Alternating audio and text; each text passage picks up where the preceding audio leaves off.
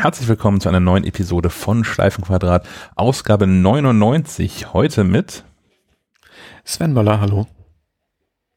Sophie Böhmer, hallo. Dem Stefan Molz, äh, mal wieder aus Bremen äh, oder immer noch aus Bremen. Und mir Sebastian Schack. Das wird sich auch so schnell nicht ändern, wa? Zur Feier des Tages sende ich heute aus einer, äh, aus einer Waldhütte mitten in Hamburg. Zumindest ist dieser Besprechungsraum hier so dekoriert, als ob man in so einer Jagdhütte säße. Ich habe Holzbrücken. Was, was Nur noch, dass du so eine Fellmütze aufhast. Wenn es nicht so warm wäre. Was mich so irritiert ist, die, die Wand hinter dir sieht aus wie so Dielenfußboden und ich habe die ganze Zeit das Gefühl, du liegst auf dem Boden. Wie soll ich sagen? Maximal entspannt. Neu, neue Wege und so. Schack, Schack in Yoga-Übung. ja, ich werde sehen, wenn ich das zwei Stunden durchhalte, dann liege ich tatsächlich. Aber ich kann mich hier so ein bisschen auf und ab und links und rechts bewegen, um so ein bisschen 3D-Effekt klar zu machen, dass ich nicht liege. Naja. Ähm, wir haben eine ganze Menge an Themen gesammelt und auch gleich mehrere, mehrere Aufreger der Woche. Und ähm, über einen habe ich gestern schon so ein bisschen mit ähm, Sven gesprochen, denn ich scheitere an Sprachnachrichten. Also in Teilen am Konzept von Sprachnachrichten, aber ganz konkret auch an der Umsetzung davon, wie, wie Apple das gemacht hat. Ähm, es gibt so eine, eine Freundin, mit der ich regelmäßig Sprachnachrichten austausche und ähm, seit, seit Ewigkeiten ist es dasselbe Problem und ich bin es inzwischen so, so leid. Und ich habe das vor Monaten oder vielleicht auch Jahren hier schon mal angesprochen. Es ist einfach nicht besser geworden mit mehrere iOS-Versionen. Und zwar ähm, muss ich ja mal eingestehen, dass so WhatsApp zum Beispiel macht Sprachnachrichten hervorragend. So alles, was man machen möchte mit Sprachnachrichten, geht da einfach. Und es klappt zuverlässig. Ähm, mit iMessage sind die irgendwie aber komplett kaputt. Und das merke ich immer dann, wenn ich ähm, längere Sprachnachrichten einspreche. Weil was mir dann passiert ist, dass ich nicht still auf dem Stuhl sitze, sondern wie beim Telefonieren auch, ich laufe dann durch die Wohnung und gucke auch nicht immer auf dieses Display. Und irgendwann geht der Bildschirm dann aus. Und wenn der Bildschirm ausgegangen ist, bricht die Sprachnachricht ab. Und zwar ähm, der Gestalt, dass sie dann auch weg ist. Also wenn man jetzt schon drei Minuten reingesprochen hat, dann ist das, was man da aufgezeichnet hat, auch nicht mehr da. Das ist ein, ein völliger Wahnsinn. Wenn eine Sprachnachricht fertig ist, kann man sie vor dem Absenden sich nicht nochmal anhören. Also gerade ähm, wenn es irgendwie länger ist, ist das ein einziger Wahnsinn, der da irgendwie passiert. Und ähm, was ich noch, was mir noch aufgefallen ist, dass meine Sprachnachrichten auf dem iPhone ähm, angezeigt werden, wenn ich sie da aufgenommen habe, aber auf dem Mac nicht. Also gesendete Textnachrichten, die werden ja überall synchronisiert. Aber wenn ich meine Sprachnachricht verschickt habe, dann erscheint die auf meinem Mac nicht. Kann ich mir da nicht mal anhören. Nutzt man von euch Sprachnachrichten? Ich kriege ab und zu welche. Immer dann, wenn ich zu faul bin zum Tippen und, und mehr als ein Wort zu sagen habe. naja, also so oft auch nicht, aber äh, manchmal hat man einfach, äh, ist man des Tippens überdrüssig, äh, wenn man das auch den ganzen Tag so von, von neun bis fünf macht. Und dann finde ich es immer ganz angenehm, äh, doch mal eben so eine schnelle Sprachnachricht rüberschicken zu können. Ähm, ich benutze allerdings die Nachrichten-App sehr, sehr selten. Äh, du, Sebastian, bist einer der wenigen Kontakte, die ich da aktiv zweimal im Jahr nutze. ähm, ansonsten äh, verweigert das Umfeld die Nachrichten-App. Und äh, die haben zwar auch äh, Apple-Hardware am Start, aber werden halt durch ihr Umfeld äh, quasi dazu genötigt, dann eben doch äh, WhatsApp oder so zu nutzen. Ja, das, das ist bei mir genauso. Also ich hatte äh, einen Bekannten, mit dem ich früher häufiger darüber geschrieben habe und da hatte ich auch Probleme mit den Sprachnachrichten. Die waren dann manchmal einfach, also dass die einfach verschwinden, auch wie bei dir, äh, Sebastian. Äh, deswegen benutze ich die eigentlich auch nur noch über Telegram, weil ich WhatsApp auch nicht mehr benutze. Hm. Also tatsächlich, äh, warum kriegt Apple das, das nicht geregelt? Also es ist ja ohnehin eine Funktion, die, wenn ich mich recht entsinne, hatte WhatsApp die zuerst, bevor die Nachrichten-App aufgetaucht sind. Und wenn man so ein Feature schon irgendwie nachbaut, kann man es doch wenigstens irgendwie gut machen. ich bin da, bin da wirklich, wirklich ratlos. Weil es in allen Apps ja auch geht. Also wenn ich, das habe ich auch schon häufiger gemacht, wenn ich dann wusste, aha, ähm, das wird was Längeres, weil mich zum Beispiel jemand nach einer Erklärung gefragt hat, dass ich dann die Sprachnachricht gar nicht in, in äh, der Nachrichten-App aufzeichne, sondern in ähm, na, der Sprachmemo-App auf dem, auf dem iPhone und die von da aus da versende. Und da ist alles egal. Das kann ich anmachen, ich das iPhone auf den Tisch und ich glaube, nach 60 Minuten oder sowas bricht dann mal so eine, so eine Aufnahme ab, wenn man da nicht auf dem Display rumtippt. Habe ich nicht getestet, sondern nur nachgelesen. Aber wie, da funktioniert es. Das Display kann ausgehen, ich kann irgendwas mit dem iPhone nebenbei machen ähm, und es zeichnet einfach lustig weiter auf, aber in Sprachnachrichten irgendwie nicht. Das ist ein Drama. Das, das ist der Schutz vor Sprachnachrichten. Du sollst sie einfach nicht benutzen. Siehst mal so. Also, ja. No, noch, noch schlimmer als Sprachnachrichten ist, äh, sind so diktierte Texte. Oh ja. Wo Siri dann äh, mit der Spracherkennung doch nicht alles auf die Reihe bekommt und äh, da teilweise ja sogar Wildbeleidigungen einstreut, die sicherlich so nicht gesagt wurden. Oder, oder wer weiß. Das ist immer eine gute Ausrede, ne? Nee, nee, ich habe das diktiert mit Siri. Genau, es gibt, es, es gibt auch Menschen, die haben dann in, in ihren E-Mails drunter stehen, äh, diktiert mit Siri. Da, da weiß man schon, ist es nicht rechtssicher. ich habe das vermehrt gesehen, ähm, auch in, in iMessage, also in, in der Nachrichten-App, dass wenn mir da Leute Nachrichten schicken, die mit Siri diktiert sind, zum Beispiel aus dem Auto raus, dass es da in dieser Sprechblase auch dran steht, dass diese Nachricht mit Siri versendet wurde. Und das ähm, kann man, soweit ich weiß, auch nirgends an- oder ausstellen. Das steht What? da einfach. Und ist ich weiß nicht genau, was Auto das soll. So? Also natürlich, irgendwie, wenn es schlecht gelaufen ist und die Sprachnachricht, äh, die, die, die Transkription irgendwie wilder Mist geworden ist, dann klebt Apple das so als Entschuldigung direkt mit dran. Finde ich aber merkwürdig für Apple. Und sonst ist es halt, sonst halt wäre es halt Werbung irgendwie, ne? Also wenn es halt eine gute Transkription ist und da steht dran, ja, ja, das hat hier Siri gemacht, ähm, dann habe ich da. Ja, der wird Win, gell? Also sowohl den Schaden minimiert als äh, die Werbewirkung maximiert. ja, auf, auf, der anderen Seite aber auch, ähm, weil es, das mag auch ein deutsches Problem sein, Deutsch, Deutsch, ein Problem der deutschen Sprache. Ähm, je komplexer die Sätze sind, desto schwieriger tut sich Siri damit, ist so meine Erfahrung. Ähm, ich nutze das, das Diktieren von Texten eigentlich ausschließlich, wenn ich Auto fahre. Klar, sind auch nochmal blödere Umstände, weil ich mich auf den Verkehr konzentriere, konzentriere und ähm, wahrscheinlich längere Denkpausen habe oder langsamer denke, als ich es sonst tun würde. Und das Mikrofon im Auto ist nicht so geil, etc. pp. Ähm, aber ja, also von daher, die, die meisten Nachrichten, die ich mit Siri aus dem Auto diktiert verschicke, kommen halt nicht so an, wie ich Nachrichten getippt hätte. Das heißt, es ist eigentlich nie Werbung für diesen Dienst. Es ist immer nur, ja, ja, es ist immer noch Siri. Äh, ich, ich nutze äh, Siri meistens mh, beim Fahrradfahren. Also äh, wenn ich da mal eine schnelle Nachricht schicken will, mhm. dann habe ich meistens ja die, die AirPods drin. Und ähm, ich lasse Siri die aber nochmal vorlesen, bevor sie die abschickt. Mhm. Wie, wie ist das denn mit, mit, mit, mit, mit Kopfhörern beim Radfahren? Ich wundere mich immer, dass Menschen beim Radfahren Kopfhörer drin haben. Warum? Weil man dann immer davon ausgeht, dass die Musik hören. Ja, aber ist dir mal aufgefallen, wer zuerst ausweicht, wenn von hinten Krankenwagen kommt? Es sind immer die Radfahrer, egal ob sie Kopfhörer aufhaben oder nicht, weil so laut kannst du gar nicht machen, wie wenn du, als wenn du in so einem äh, dicken SUV äh, sitzt und auch noch irgendwie Musik anhast. Da hörst du nämlich gar nichts mehr. Also die Ausrede mit, äh, die Radfahrer hören ja gar nichts, die, die lasse ich nicht gelten. Wenn dann der Transparenzmodus an ist, okay. Aber genau, also ich, ja ich höre, das, das ist, was? Wie das rein rechtlich ist. Also wirst du da angehalten von den Männern in äh, grü grün, nein, mittlerweile ist blau, genau.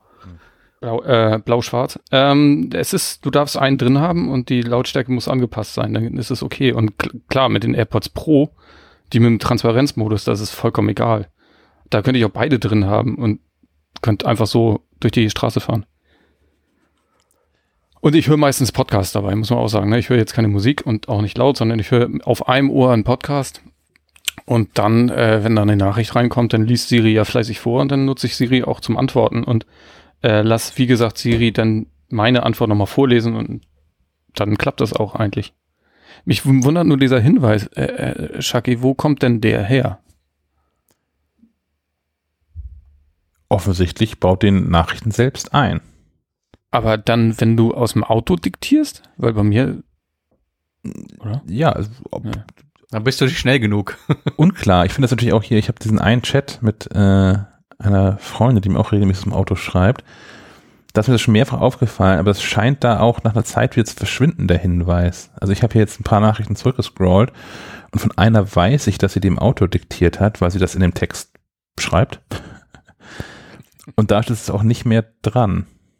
Das ist ja halt lustig. verrückt. Muss ich mal drauf achten. Ja. Aber wie gesagt, bei, bei eingehenden Nachrichten, ne? Es steht nicht beim, also wenn ich das mache, wenn ich die Nachricht diktiert habe, steht es nicht für mich sichtbar in meiner Nachricht drin, sondern an Nachrichten, die ich bekomme, steht es dran. Mhm. Muss ich mal drauf achten. Ist mir noch nie aufgefallen.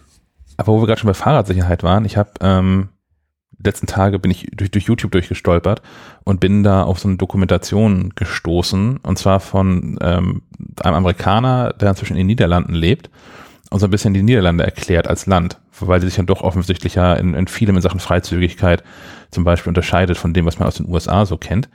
Mm, Und der hat sich auch aufgemacht und hat zum einen erklärt, okay, hier fährt jeder Fahrrad, und natürlich in Amsterdam. Und ähm, nachdem er schon so, ich würde mal sagen, zehn Minuten darüber gesprochen hat, warum es toll ist, in Amsterdam Fahrrad zu fahren, diesen Fahrradwegen etc. pp., ähm, sagt er dann so, und was euch wieder aufgefallen ist, niemand trägt einen Helm. und ähm, das war mir tatsächlich nicht aufgefallen. Und der hat dann angefangen, Leute zu, zu interviewen, warum sie eigentlich keinen Helm tragen würden. Also nicht so, nicht so tadeln, so wie doof bist du eigentlich, sondern so wirklich aus Interesse. So, wie, wie kann es sein, dass sie alle Fahrrad fahren und niemand einen Helm auf hat? Und der hat ganz häufig die Antwort dann bekommen, ähm, dass hier halt alle Autofahrer auch Fahrradfahrer seien und deswegen keine Arschlöcher sind. So, und deswegen muss man eigentlich nur auf sich selbst achten. Paradiesisch. Deswegen muss Schon, man ja. eigentlich nur auf sich selbst achten beim Fahrradfahren. Und dann würde einem auf auch kein, kein großer, äh, kein, kein Helm helfen, wenn man selbst wie Chaot fährt. Das fand ich ganz interessant, so als, als Ansatz. Aber da müsste man jetzt auch die Unfallstatistiken kennen. Wie viele Kopfverletzungen auf 100.000 und so.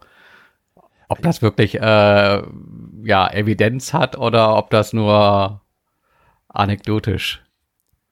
Ich meine, wäre ja nett, wenn das so ist, aber kann ja auch andere Gründe haben. Wenn, wenn in den äh, Niederlanden sowieso viele Menschen mehr mit dem Rad fahren, hast du vielleicht auch ein ganz anderes Verkehrsaufkommen und kannst äh, ohnehin sicherer fahren, als wenn du Das- auf äh, Ja. Das ist nicht zu vergleichen. Also äh, in Holland haben die halt Verkehrswege für Radfahrer und nicht, wir bauen auch noch mal ein bisschen Radweg an so eine äh, Schnellstraße ran. Das ist halt was ganz anderes. Die fahren da ja teilweise auch gar nicht, äh, kommen gar nicht mit dem Auto in Kontakt, wenn sie irgendwie Fahrrad fahren. Und da brauchst du halt, da, da besteht halt kaum Gefahr, dass du mit dem Auto kollidierst. Und offensichtlich kollidieren Radfahrer untereinander nicht so häufig. Ja, und wenn, ne? Dann kriegst halt einen blauen Fleck irgendwo Ah. wahrscheinlich. Ich habe mir auch, also ich habe es nicht recherchiert, aber ich finde die Frage von Stefan schon berechtigt, ich habe das nicht recherchiert. Ich habe mir einfach nur gedacht, okay, wenn das irgendwie äh, so, so ein Drama wäre und es tatsächlich dann da jetzt irgendwie ständig Leute mit, mit einem kaputten Kopf im Krankenhaus landen, ähm, dann hätten das schon mal die, ähm, die, die Gegner der Verkehrswende in Deutschland längst angebracht als Argument. Also hier gibt es relativ viele Menschen in Deutschland, ähm, die sich jetzt und auch schon seit Jahren dafür stark machen, dass der Straßenverkehr mal neu geordnet werden muss und dass es äh, mehr, mehr Rechte und auch mehr Wege für Fußgänger oder Fahrradfahrer geben müsste. Und es gibt ja auch eine ganz gewaltige ähm, Gegenbewegung inzwischen dazu. Und wenn es irgendeine Statistik gäbe, die den Verdacht nahe läge, dass es so sein könnte, dass vermehrter Fahrradverkehr, zumal ohne Helm, zu mehr Verkehrsverletzten und Toten führte, ich glaube, es gäbe eine Kampagne dazu.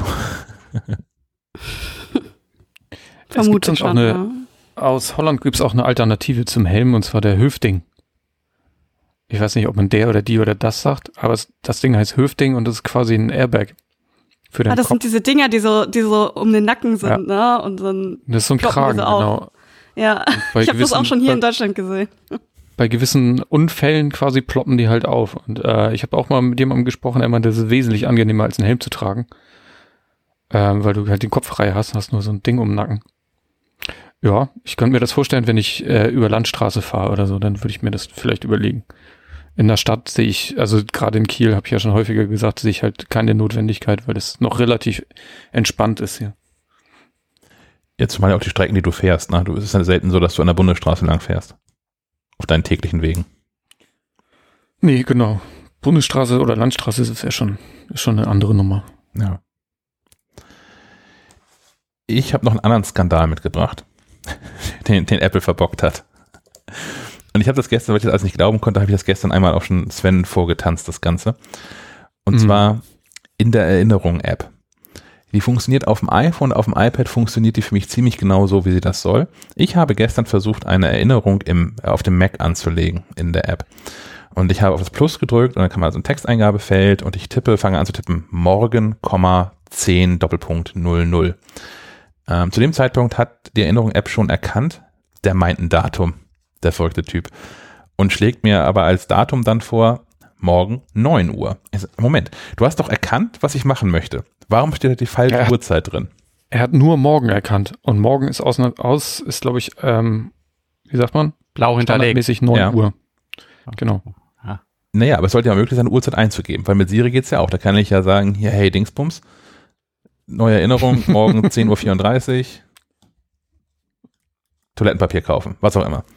Ähm, da geht es ja. Also die, die Syntax ist ja irgendwie bekannt dem System, sollte man meinen. Und es geht auch, wenn ich es mit Siri auf dem Mac mache. Da geht's auch. Wenn ich es tippe, dann steht da halt, also steht mir die falsche Uhrzeit vor. Und selbst wenn ich sage, naja, okay, ob es um 9 oder um 10 ist, ist auch irgendwie egal, und klick dann drauf und sage, ja, ja, dann mach doch 10 Uhr. Und habe hinterher noch irgendwas geschrieben. Also, ich, also was ich getippt habe, ist ja morgen, 10, Doppelpunkt 00, Toilettenpapier kaufen. Ähm, und jetzt hat er ja schon erkannt, dass dieses Morgen ein Metadatum ist und die Uhrzeit vielleicht. Jetzt, jetzt, ja, es, es wird noch, es wird noch besser. Wenn Wa- ich warte, jetzt warte schreibe, kurz, warte. übermorgen. ja, warte kurz, warte kurz. Ähm, wenn ich dann sage, okay, dann mach halt morgen 10 Uhr, ist mir auch egal. Dann löscht er das nicht. Also dann, dann legt er die, die Erinnerung an für morgen 10 Uhr, aber die Erinnerung heißt dann nicht Toilettenpapier kaufen, sondern morgen, 10 Doppelpunkt 00 Toilettenpapier kaufen. Herr Molz, was ist übermorgen? Ich, ich dachte einfach mal, ich, ich probiere übermorgen 10 Uhr. Ja. Und siehe da, äh, er interpretiert als übermorgen, Komma, 10 Doppelpunkt 00. Versuch mal eine andere Uhrzeit als 10 Uhr. Ähm, machen wir mal 11 Uhr. Funktioniert auch. Das ist verrückt. Übermorgen geht, morgen geht nicht. Ich hatte ja noch den Witz, wenn ich morgen falsch schreibe, ich habe, glaube ich, das O vergessen, Hm. dann erkennt er morgen und erkennt die Uhrzeit danach. Was Ihr ich könnt das gerne alle mal nachspielen.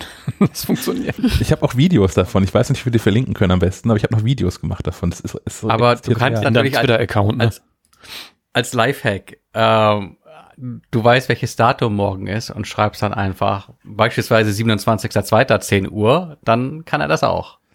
Moment, wer weiß denn, welches Datum morgen ist? Ich weiß nicht, welches Datum ich weiß ja nicht mal, welcher Tag heute ist. Also, okay, Freitag, weil wir aufnehmen, aber sonst weiß ich das nicht.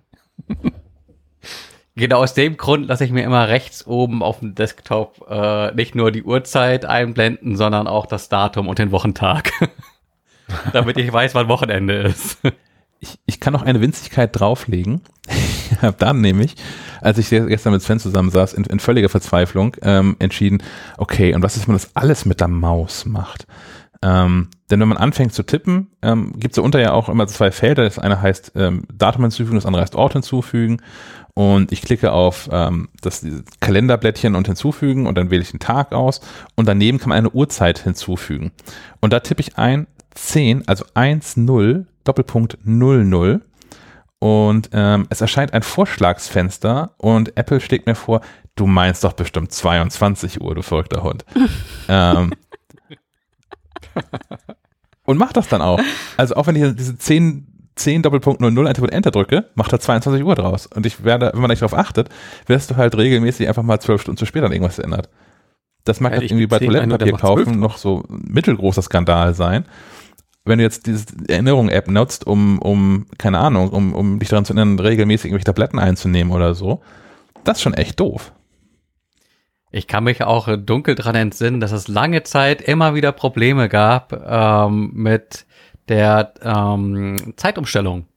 Ja. Da klingelten dann einfach irgendwelche Wecker. Äh, überhaupt nicht. Also nicht irgendwie später oder früher, sondern die hatten einfach gar keinen Bock mehr.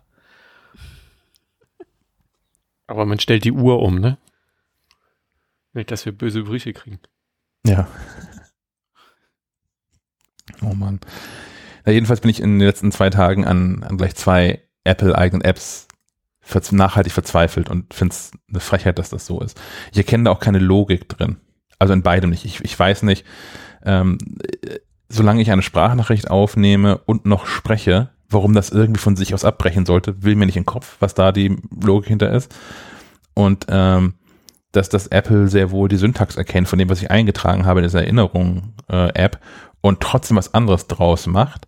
Also, dass es fragt. Das finde ich ja okay. Zum Beispiel, wenn man irgendwie nachts um Viertel vor eins ähm, per, per Siri oder sonst irgendwie eine Erinnerung sich anlegt und sagen, hier erinnere mich morgen an, dann fragt das Ding ja nach. Es ist übrigens hier kurz vor eins.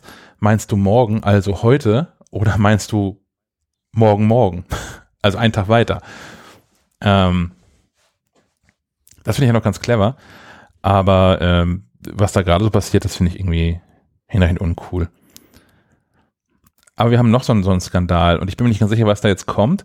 Ähm, aber wenn ich das in den, in den Show Notes richtig lese, hat Stefan in ein MagSafe-Ladekabel gebissen und jetzt Zahnschmerzen.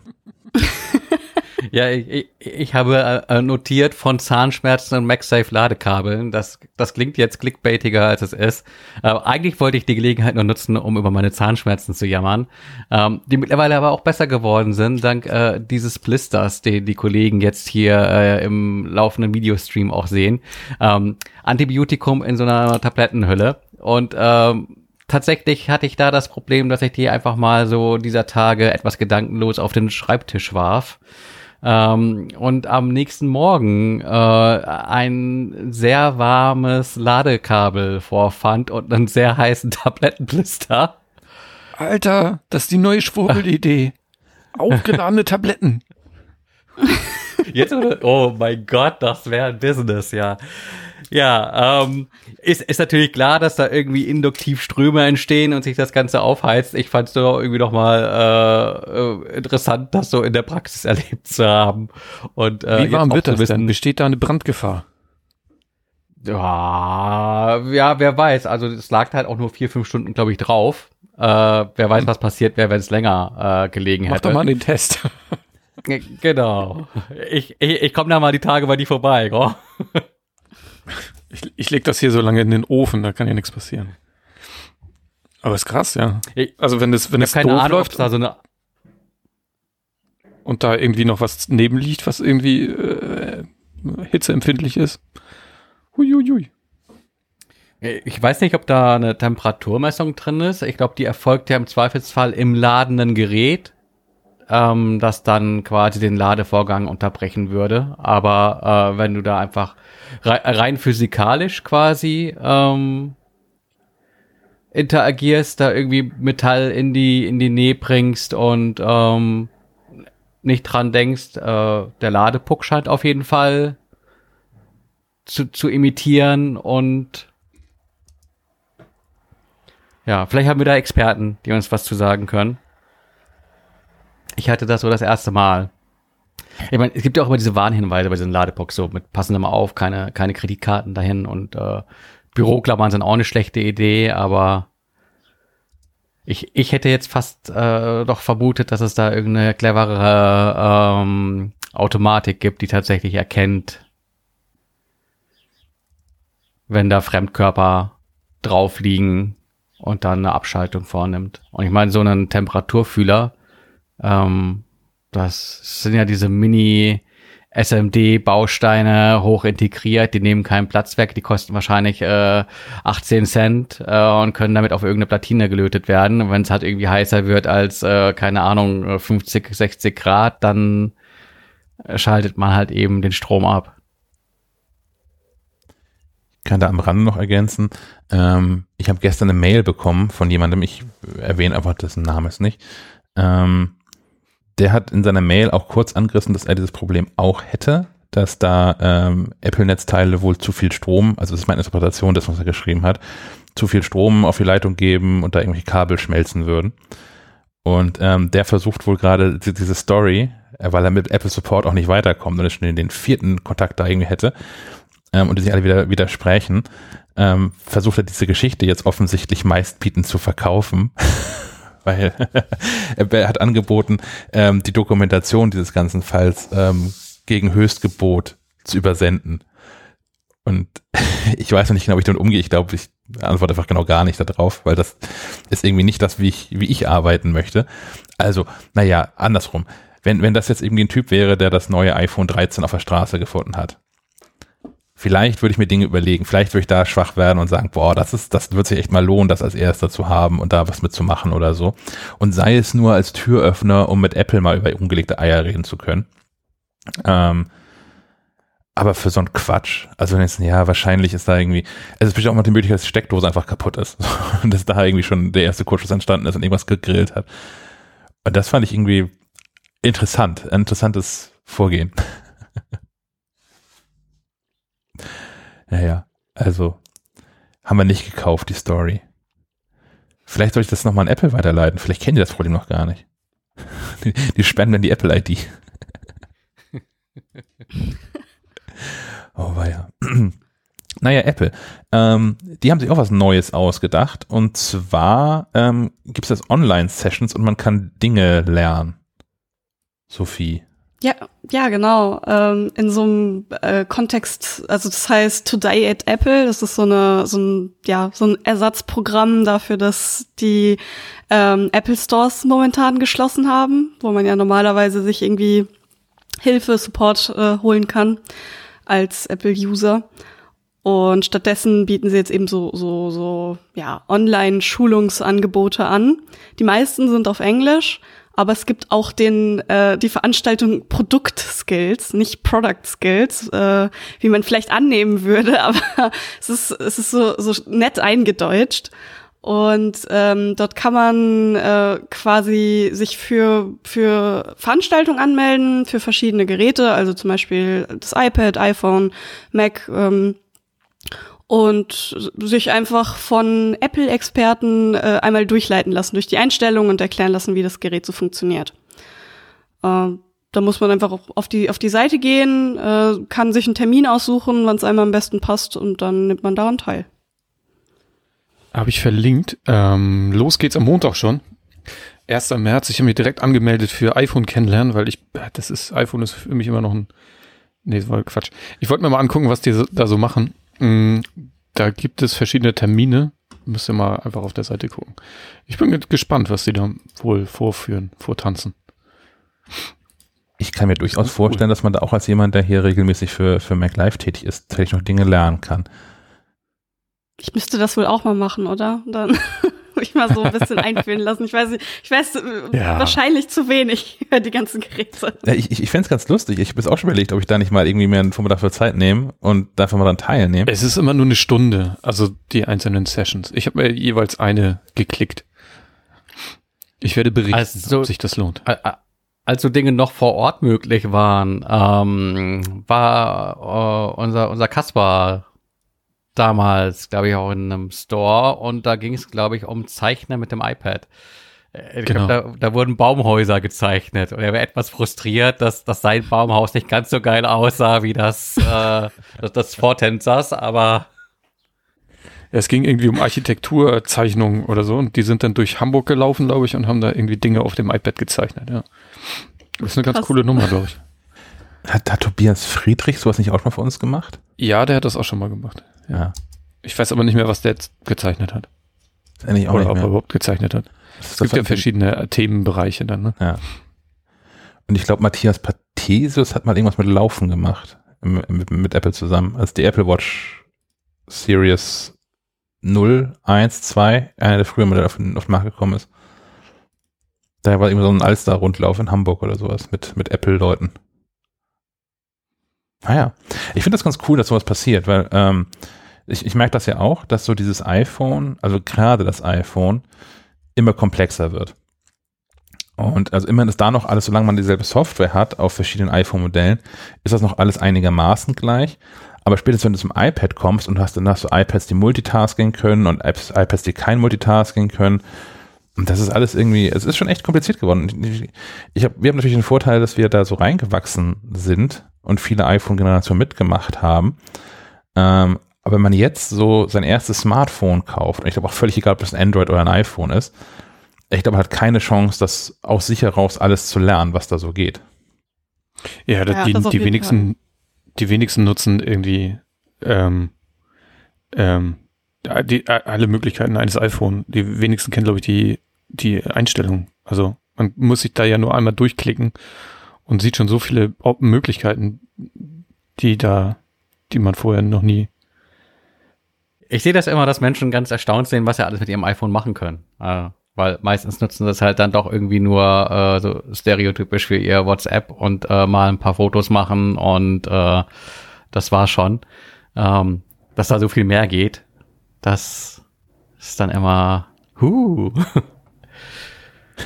Auf der anderen Seite aber auch, dass, dass das viele Dinge, die einfach sein sollten, komplexer sind, als man denkt. Ich habe das, ähm, das muss ein, vom Jahr, ja, ein Jahr her sein. Da bin ich darüber gestolpert. Ich habe ein Video gedreht ähm, und wollte das drehen. Also in der Ausrichtung drehen. Ja, das ging nicht, ne? Das ist nicht, war nicht so trivial. So, das, ich hätte jetzt erwartet, dass das geht wie mit Fotos auch. Einfach so im, im Zweifel ja. drehen auf ein Display oder durch einen Button. Und die Lösung ist, iMovie runterladen und das da drin machen. Nee, ich meine, inzwischen kannst du Videos auch in der Ausrichtung. Inzwischen geht das, gehen. genau, ja. Also mit, mit mhm. seit iOS 14 müsste das sein, oder 13.5 oder irgendwie sowas geht das. Aber vom Jahr noch nicht. Und das sind auch so Sachen, wo du denkst, okay, aber, aber das, das müssen Menschen doch regelmäßig versuchen, sowas zu tun. Sollte man meinen. Naja. Gut. Ähm, wo wir gerade schon bei versteckten Dingen waren, springen wir einmal kurz in den Themen hin und her. Ähm, Stefan hat ja noch einen Punkt drin mit gut versteckten AirPods Max Einstellungen. Genau, ähm, da kam ich ähm, drauf, weil ein Leser den ähm, Vergleichstest äh, over ihr ANC Kopfhörer ähm, kommentierte. Oh, oh, oh, da passieren Dinge. äh, kommentierte. Vogel abgestürzt.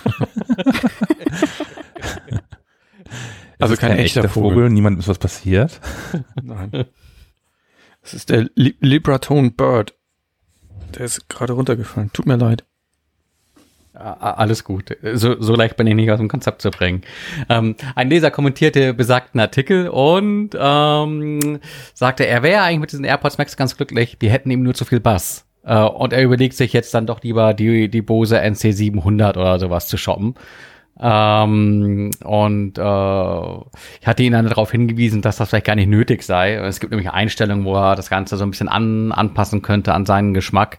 Äh, die sind allerdings gut versteckt. Ähm, also wer irgendwie so AirPods Max hat und irgendwie nicht so ganz happy mit dem Klang ist, äh, kann die zum einen ans eigene Gehör anpassen ähm, mit einer App äh, wie beispielsweise Mimi Music, ähm, kann aber auch in den Einstellungen, und jetzt wird es kompliziert, in die Einstellungen des iPhones und dort in die Bedienungshilfen, dann dort unter ähm, Hören, audiovisuell und dann dort wiederum unter Audio auf Kopfhöreranpassungen. Und ähm, da kann man dann unter Audio abstimmen, entweder sagen, man will eben das individuelle Audiogramm benutzen oder man kann auch sagen, ähm, es soll so ein Preset angewendet werden, was irgendwie äh, neutrales Balancing äh, macht oder Stimmen irgendwie hervorhebt oder Höhen hervorhebt. Ähm, da kann man so ein bisschen rumspielen und ähm, so ganz generell an, an der Klangabstimmung rumdoktoren und ganz rudimentär kann man doch auch ähm, einen Equalizer einstellen, ne? Zumindest für Musik. Hatte ich noch nie äh, nötig gehabt, da irgendwie dran äh, rumzubasteln. Du hast ja diesen adaptiven Equalizer bei den AirPods Max, die dir quasi das alles so schon auf dein Ohr äh, abstimmen. Und ähm, äh, ja, wie so oft bei Apple, äh, meint Apple zu wissen, was das Beste für dich ist und lässt dir dann auch nicht immer unbedingt die Wahl, ähm, da selbst äh, Knöpfe zu drehen, äh, liegt aber äh, mit dieser Annahme dessen, was richtig ist, in äh, gefühlten 95 bis 99 Prozent der Fälle auch richtig, weil äh, da braucht man manchmal auch gar keine Knöpfe. Genauso, das habe ich auch bei den AirPods Max gemerkt, es ist einfach so praktisch, sich da letztlich keine großen Gedanken um das Ein- und Ausschalten machen zu müssen, äh, wo andere Kopfhörer, wenn du sie weglegst, halt irgendwie dann doch ähm, sich irgendwie leer, äh, leer liegen und du dich fragst, ja, okay, äh, hm, warum, warum höre ich jetzt nichts, weil sie dann auch ohne Kabel dran keinen kein, kein Ton mehr von sich geben und äh, das hatte ich jetzt so so noch nicht Hab, habt ihr da irgendwie gute oder schlechte Erfahrungen? So im Allgemeinen mit Kopfhörern. Ich hatte das mit, ähm, das muss eine der früheren Beats-Generationen sein. Die sind einfach nicht ausgegangen. Also auch gar nicht nach, nach irgendwie Zeit. Die hat man abgenommen und irgendwo hingelegt und die waren einfach die ganze Zeit an. dann kommst drei Stunden später wieder, sind sie leer. Wenn man nicht irgendwie den, den Ausknopf gedrückt hat. Und die neulich hier schon mal erwähnten, auch aus grauer Vorzeit, ähm, von dem, von dem anderen Rapper, von 50 Cent, äh, die SM, SMC Audio Dinger, die hatten das auch. Die sind auch noch nicht ausgegangen. Und das ist so, ich weiß nicht, das, das gehört ja irgendwie zum, zum guten Ton schon dazu, finde ich, inzwischen, so einen Sensor mit drin zu haben. Also auch das auch irgendwie so ein Temperaturfühler ja auch, so ein Sensor, der kann nicht mehr allzu viel Geld kosten. Ähm, und es ist auch ein unfassbarer Komfortvorteil. Also auch die Kopfhörer aufzusetzen und dass die Kopfhörer erkennen, okay, ich bin wieder auf dem Kopf angekommen. Ich mache mal Musik weiter. Finde ich total nett. Also die AirPods und auch das vor allem bei beim Absetzen auch zu erkennen, äh, jetzt mache ich mal die Musik lieber aus, weil das ja auch tierisch störend sein kann. Ähm, das haben auch nur relativ wenig Kopfhörer. Also die AirPods Max hatten das, ähm, die Sennheiser Momentum 3 Wireless hatten das.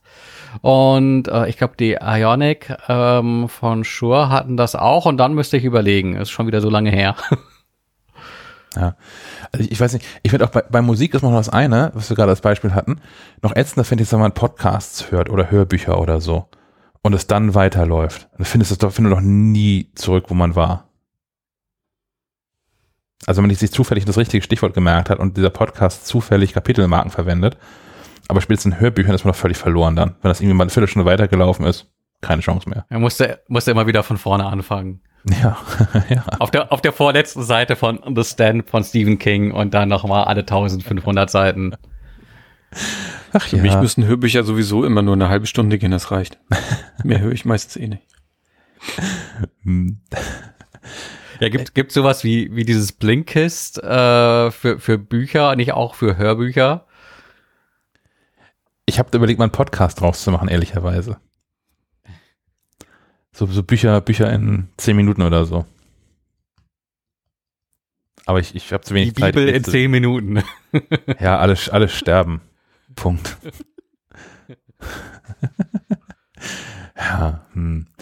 Ansonsten, also ich muss aber auch sagen, mit diesen, diesen AirPods Max, ich bin da nach wie vor echt zufrieden mit. Ich nutze die jetzt häufig und häufiger, als ich ähm, sonst vorher auch andere OVS genutzt habe, weil ich jetzt irgendwie da nochmal einen anderen Ansporn habe, als mir das ein Apple Magazin schreibt. Aber ich habe auch nach wie vor, abgesehen von diesem absurden Täschchen, habe ich eigentlich nichts, was mich da wirklich daran stört. Was ich selten hatte bei Kopfhörern bisher. Auf der anderen Seite hätte ich auch nichts anderes erwartet in der Preisklasse und von, von Apple. Also ich hätte schon erwartet, dass das ein Ding ist, was mir, was mir zusagt. Und ja, ich muss gucken, wie sich das entwickelt, so jetzt in den, in den nächsten, äh, ja, wahrscheinlich eher Monaten, wenn ich mal wieder häufig auf Reisen bin, vielleicht auch. Und sowohl irgendwie gerade auch Flugzeug und Flughäfen und so, ob dann die AirPods Max das Ding sind, was ich haben möchte, oder ob ich doch zurückgehe zu den, zu den Sennheisern, die nun, die ich seit Jahren eingetragen habe. Und, also wo meine Ohren seit Jahren drauf geeicht sind, das ist ja auch nochmal so ein Thema. Aber da bin ich echt gespannt auf den, auf den ersten ähm, echten realistischen, so auch, auch Noise-Canceling-Vergleich. Wenn, man, wenn ich mich mal mit äh, ich oder, oder du, je nachdem, Stefan, wer zuerst das Vergnügen hat, mal wieder beruflich irgendwo äh, länger hinzureisen, ähm, mit, mit so einem Arm voller Kopfhörer dann im Flugzeug sitzt, an alle Viertelstunde die Dinger durchwechselt oder so. Da schon? Ja, ich, man, man kann ja hier auch einfach Ryanair buchen, irgendwie einmal ab äh, in, in Ostblock und am gleichen Tag wieder zurück und dann hast du äh, ist natürlich ökologisch. Ist ja für einen guten Zweck. Nicht, dass die Menschen falschen Kopfhörer kaufen. äh, ich hatte mir hier ja einfach auf äh, gute Lautsprecher Lärm gelegt und den entsprechend laut wiedergegeben, um das so ein bisschen äh, simulieren zu können, wobei natürlich da schon ein Effekt verloren geht, nämlich der, dass sich der Klang ja wirklich umgibt. Mhm. Ähm, da war jetzt nicht noch irgendwie ein Subwoofer dran, der äh, das Haus zum Beben brachte, aber auch schon ähm, das, das kleinere Setup reichte, um für Missgunst äh, zu sorgen. Das haben die Menschen von Bose gemacht bei der Produktpräsentation von dem, von diesem 700er Noise Cancelling Kopfhörer da.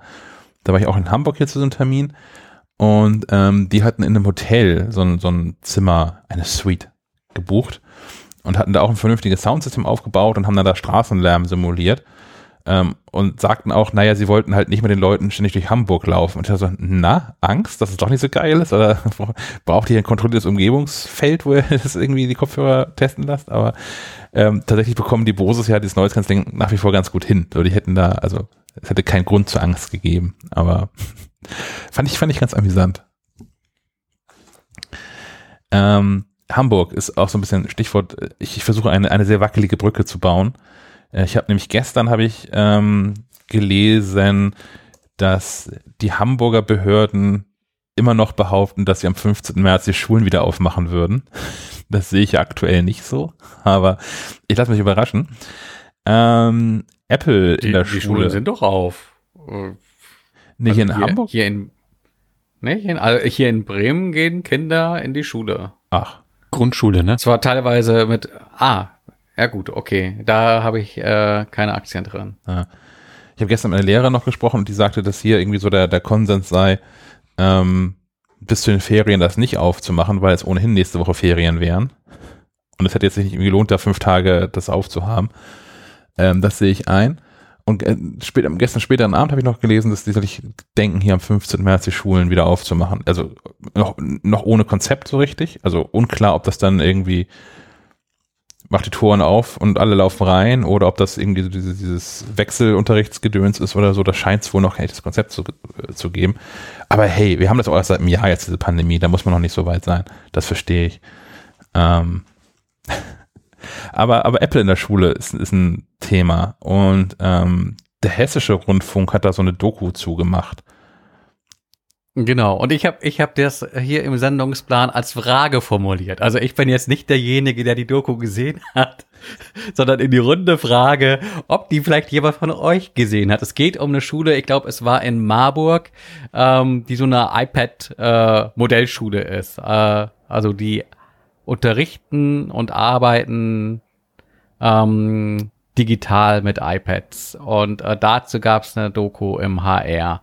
Und ähm, ich kann hier aus Bremen heraus ja auch nochmal erzählen, dass hier es aber sogar schon so weit ist, dass es nicht nur eins, eine einzelne Schule ist, die äh, mit iPads ausgestattet ist. Hier sind irgendwie alle Schüler äh, an allen Schulen ähm, ausgestattet worden. Ähm, ja, und das läuft jetzt hier so langsam an und äh, wird irgendwie auch im Schulalltag schon fleißig äh, genutzt, aber war halt irgendwie so ein bisschen holter die Polterstart, weil es äh, Bremen da sehr äh, vorangeprescht ist und äh, ja, Nägel mit Köpfen machte. Ähm, Gab es gestern, glaube ich, auch einen Artikel, den ich so aus den Augenwinkeln auf tagesschau.de gesehen habe, so mit endlich sei Bremen mal nicht letzter in Sachen Bildung. Ähm, das kommentiere ich jetzt nicht. ähm, ja, aber auf jeden Fall passieren da Dinge und äh, dieser äh, Digitalisierungsschub äh, auch äh, im Schulischen scheint jetzt irgendwie tatsächlich mal ins, ins, ins Rollen zu kommen. Da hatte ich auch irgendwie so, äh, schon, schon ein bisschen länger her, da gab es doch diese eine Grafik. Ähm, wer, wer ist in ihrem Unternehmen der Treiber äh, von Digitalisierungsansätzen? Äh, Und dann gab es irgendwie so drei Balken. So ein, ein, ein, ein kurzer Balken CEO, äh, noch ein kurzer Balken irgendwie CTO und dann der längste Balken Covid-19. Äh, also es sind einfach die Bedingungen, die momentan herrschen, die halt ja Unternehmen genauso zwingen wie auch die Schulen da äh, irgendwie neu zu denken. Ich habe ich hab eine ganz lustige Anekdote dazu, also vielleicht nicht lustig, aber spannend. Ähm, ich habe ja vorher in Marburg gewohnt, bevor ich äh, nach Kiel gezogen bin. Äh, daher kenne ich diese Richtsbeck-Schule auch. Und ähm, ich habe ich habe Medienwissenschaft studiert und vor, oh, ich weiß gar nicht mehr, äh, ich glaube 2017, also jetzt vier Jahre, drei Jahre, irgendwie so um den Dreh, ähm, haben wir äh, im, im Institut, äh, im Medienwissenschaftlichen Institut, eine Veranstaltung gemacht zu VR. Und da war ein äh, Lehrer der Richtsberg-Schule zu Gast und hat da schon erzählt, dass er das da schon versucht einzuführen. Damals war es, glaube ich, nur eine Klasse oder eine Stufe, die iPads hatte zur Verfügung.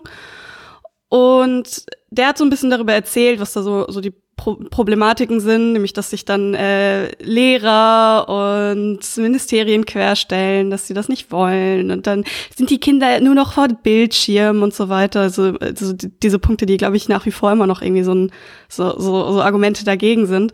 Und ähm, der war aber sehr, sehr aufgeschlossen dem gegenüber und äh, war auch dann ganz interessiert daran zu schauen, was so an in VR möglich ist, an äh, für, für irgendwann im Unterricht das zu verwenden. Und das fand ich eigentlich ganz, ganz toll. Also ich glaube, solche, solche Lehrer sind super wichtig, um sowas voranzutreiben, um und auch Kindern in der Schule so eine, so eine Medienkompetenz dann halt auch beizubringen äh, für, für iPads und iPhones und generell einfach sich im Internet äh, zu bewegen und so weiter. Da sollte man sich nicht querstellen, finde ich. Weil benutzen tun sie es sowieso, finde ja. ich.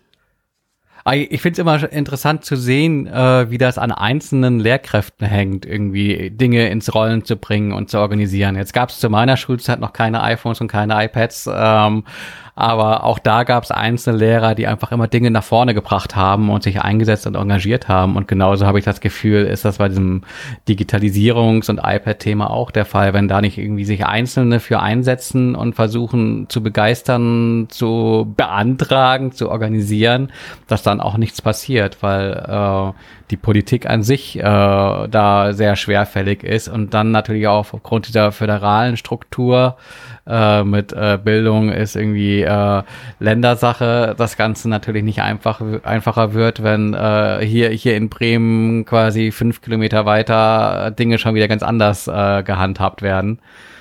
Ähm, ja, alles alles sehr spannend, aber auch sehr kompliziert ich weiß auch nicht, ob man sich da inzwischen mehr trauen sollte. Also dieser ganze Föderalismusgedanke auf verschiedenen Ebenen, also im Politischen basiert er immer noch auf den Erfahrungen aus, aus, aus Weimar, wie so ein, so ein Staat auseinanderbrechen kann, wenn du mal 43 Parteien im Parlament hast. Also ich weiß nicht, wie viele es waren, aber halt 90 Parteien. Und ähm, im, der Föderalismus im Bildungswesen basiert ja auch noch zu einem großen Teil auf den Erfahrungen aus der, aus der Nazi-Zeit dann, also mit, mit Gleichschaltung von Schulen und all sowas. Und ich weiß nicht, ob man sich nicht hier vielleicht jetzt auch mal, also bei allem Geschichtsbewusstsein, ob man sich nicht so 2021 vielleicht mal trauen sollte, das ein bisschen aufzuweichen und zu sagen, okay, vielleicht ist es doch ganz clever, wenn wir zumindest für ähm, so, so Fächer, die auch einfach keinen regionalen Bezug haben, ähm, Dinge wieder mal auf, auf eine, eine Spur bringen. Also die, die, ähm, die Anatomie der gemeinen Hauskatze in Kiel unterscheidet sich vermutlich nur geringfügig von der in München. Ähm, so Biologie ist so ein Thema, was ja nun irgendwie zum Beispiel recht ähnlich ist. Mathematik funktioniert toi toi toi universal, überall gleich. ähm, keine Ahnung, ob, da, ob man da nicht so ein bisschen vielleicht so den, den, den Weg dahin ebnen sollte. Aber ich finde auch nochmal so zu den Lehrern zurück. Ich habe, wie gesagt, gestern mit einer Lehrerin telefoniert und die sagt auch, es gibt bei ihrer Schule gibt es halt ein paar Vorreiter, die auch schon immer diese, diese, diese Whiteboards da genutzt haben, die ja irgendwie Whiteboards heißen, wo sie auch digital sind mit Beamern hast du nicht gesehen. Und ähm, das würde man jetzt auch in dieser Pandemiesituation merken, dass es halt da Lehrer gibt, die mit ähm, großer Leidenschaft Dinge ausprobieren in diesem Distanzunterricht. Und dass du auch noch andere Lehrer hast, die im, im Wesentlichen am, am Montag irgendwie die Lernzettel rumschicken und am Freitag sich die Aufgaben einreichen lassen. Und das ist es dann. Und zwischendurch sind die zweimal für zwei Stunden erreichbar für, für Hilfestellung, falls es irgendwie Probleme gibt. Und ich habe letzter Satz, ich habe das, das äh, an der Universität auch noch gemerkt. Da gab es auch die beiden krassesten Beispiele. Ich habe äh, einen BWL-Professor gehabt, der sich damit gerühmt hat, eines der Standardwerke geschrieben zu haben für die Einführung in die BWL. Und der hat tatsächlich, das war eine, Vorlesung, der hat sein Buch vorgelesen. Und auf der anderen Seite gab es den, inzwischen ist er leider tot, Professor Dr. Dr. Edward Keynes, bei dem habe ich ähm, internationale Beziehungen studiert. Der kam aus den USA und war überall. Der hat zwischendurch an verschiedenen Unis in Deutschland unterrichtet und auch in, in Japan. Ich sage dann immer Japan und nicht mehr Japan. Ich kann aber, wo das herkommt. Ähm, Japan unterrichtet.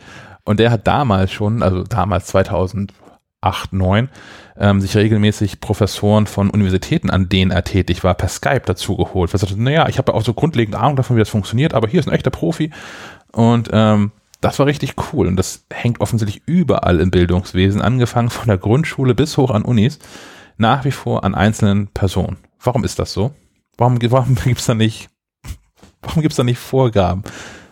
Warum gibt's da nicht? Ja, vor allem, dass man sich da so sperren kann. Also ich meine, wenn, wenn du, da ist dann irgendwie wieder Ländersache und aber selbst auf Länderebene müsstest du doch ähm, behördlich äh, Vorgaben und Dinge äh, ja, äh, in die Umsetzung geben können und Menschen können sich da nicht so einfach gegen sperren. Ich meine, äh, wenn für uns Dinge neu im Job sind, äh, können wir die auch nicht irgendwie auf Ewigkeiten aussetzen, sondern äh, haben im Idealfall natürlich auch ein Interesse dran, äh, Dinge schnell, zügig und gut umzusetzen, auch wenn es erstmal vielleicht ein Stück unbequem äh, sein mag. Und äh, genau da vermute ich aber halt eben auch die Motivation äh, für die Nicht-Motivation. Äh, also meiner Beobachtung nach sind es halt gerade die Lehrer, die halt seit Jahrzehnten dabei sind und äh, so ihre ausgetretenen Pfade haben und äh, vielleicht auch schon mehr oder weniger kurz vor der Rente stehen und sich denken, warum soll ich mir den ganzen Quatsch jetzt noch antun? Ähm, ja. Also ist das an Unis auch, also kann ich aus Erfahrung sagen, weil ich jetzt gerade frisch davon komme die ähm, also ganz viel mit solchen so, solchen Digitalisierungsversuchen, da gibt's immer Leute, die das irgendwie vorantreiben wollen. Das scheitert dann meist immer an so einer gewissen Resignation dieser Personen, äh, die das vorantreiben wollen, äh, weil so gerade Profs und gerade ältere Profs äh, oft kein Interesse daran haben, etwas in ihrem Lehrstil zu ändern äh, meistens wahrscheinlich auch versteckt hinter äh, sowas wie Technikangst, also Angst, äh, etwas nicht, nicht zu können. Ähm, also da spielt dann Ego eine große Rolle, glaube ich auch. Und Leute, Leute, die sehr motiviert sind, geben einfach irgendwann auf mit diesen, bei diesen Leuten. Und ich kann mir gut vorstellen, dass das an Schulen genauso läuft, dass äh, man einfach hofft, dass diese, diese, dieses Lehrpersonal einfach irgendwann in Rente geht und dass es dann besser wird. Ich finde es an, an Schulen aber so schade, also an der Uni kann ich das ja noch verstehen, was du gesagt hast, nämlich auch daher, also ich habe auch viele Professoren kennengelernt, die, also wo offensichtlich war, dass die nicht interessiert daran waren, in der Lehre tätig zu sein, sondern die sind an der Uni geblieben, um Forschung zu betreiben und die machen halt so ein paar Lehrstunden, weil sie es müssen. So, und die setzen sie irgendwie genau, so ein bisschen genau. ab. Und das kann ich irgendwie so als Haltung nicht gutheißen, aber verstehen. So, weil das, ich will hier irgendwie Forschung betreiben, das geht nur so und das ist halt irgendwie das Kleine, was ich mitmachen muss, ist dann halt so an, an Schulen finde ich es so dramatisch, weil vielleicht ist mein Bild da auch zu, zu naiv romantisch dann davon. Aber also Lehrer wird man ja nicht aus Versehen oder aus Verzweiflung. Das ist ja tatsächlich eine, eine Berufung. So, ich glaube, also die, die, so, ne? Will ich nicht unterschreiben. Echt? Ja. Ach, ich dachte. Also ich kenne sehr viele, die, ähm, die sagen, ja, ich bin, ich bin nicht gut genug in, äh, in Mathe oder Biologie, deswegen mache ich das auf Lehramt. Also ich habe das oft genug gehört. Ach Mist. Ja. Ich, ich dachte gerade so schön, das ist, das ist halt, das ist halt keine, keine Bankkaufmann oder Bankkauffrau Lehre, die man irgendwie, wenn man so gar nicht weiß, was man machen will, das geht irgendwie immer. Ich hätte jetzt gedacht, dass Menschen, die Lehrer werden wollen, da grundsätzlich mit so einem Elan reinstarten, ähm, Kindern was vermitteln zu wollen oder Kinder, naja, naja, Bildung zu vermitteln und äh, damit Viele, nicht alle. Aha, Mist. Ja, wahrscheinlich war das echt naiv. Ich, das ist auch, also ich, ich, mm, ich überlege gerade, ich glaube, ähm, viele Lehrer, die ich kenne, sind Lehrerkinder. Ähm, ich weiß nicht. Ist natürlich anekdotische Evidenz, aber ich glaube, es gibt viele, die einfach das so weitergegeben kriegen von den Eltern und dann werden sie auch Lehrer. Also das ist dann keine Berufung, finde ich. Hm. Aber ich habe nie Gedanken darüber gemacht, ja. dass das irgendwie, dass das, das äh, Lehrertum auch weiter vererbt wird, wie so. Schon, schon mein ja, Vater war Polizist. Und, und viele kommen dann ja auch ja auch gar nicht raus. Und das ist, glaube ich, auch, wir schweifen sehr weit ab heute, aber warum auch nicht? Ähm, ist, glaube ich, auch ein Problem, dass äh, viele Lehrer ähm, quasi aus der Lehre, Lehr aus der Schule in die Uni zurück in die Schule kommen. Und äh, vielen das, glaube ich, ganz gut täte, zwischendurch was anderes zu machen. Zwangspraktika. Wie für Schüler auch. Ja, das, das, das, gibt's ja. Das gibt's ja. Also die machen ja, die müssen ja Referend, Referendariate machen. Äh, ich glaube, ein Semester zwischendurch und dann nochmal zum Abschluss. Nee, wenn sie schon Lehrer sind. Also genau wie ich als, so. als, als Schüler. Ich musste ein, ein Wirtschaftspraktikum machen in einem Betrieb, was immer das auch dann heißt, und ein Sozialpraktikum in einer sozialen Einrichtung. Das ist immer noch einigermaßen eingegrenzt. Und vielleicht wäre es ja irgendwie ganz clever, wenn, wenn Lehrer auch regelmäßig, keine Ahnung, in, in einer von ihren sechs Sommerferienwochen auch in irgendeinem Betrieb müssten. Ja, ja, aber auch vielleicht auch zwischendrin einfach was ganz anderes. Aber das gilt, glaube ich, für alle Menschen. Mhm.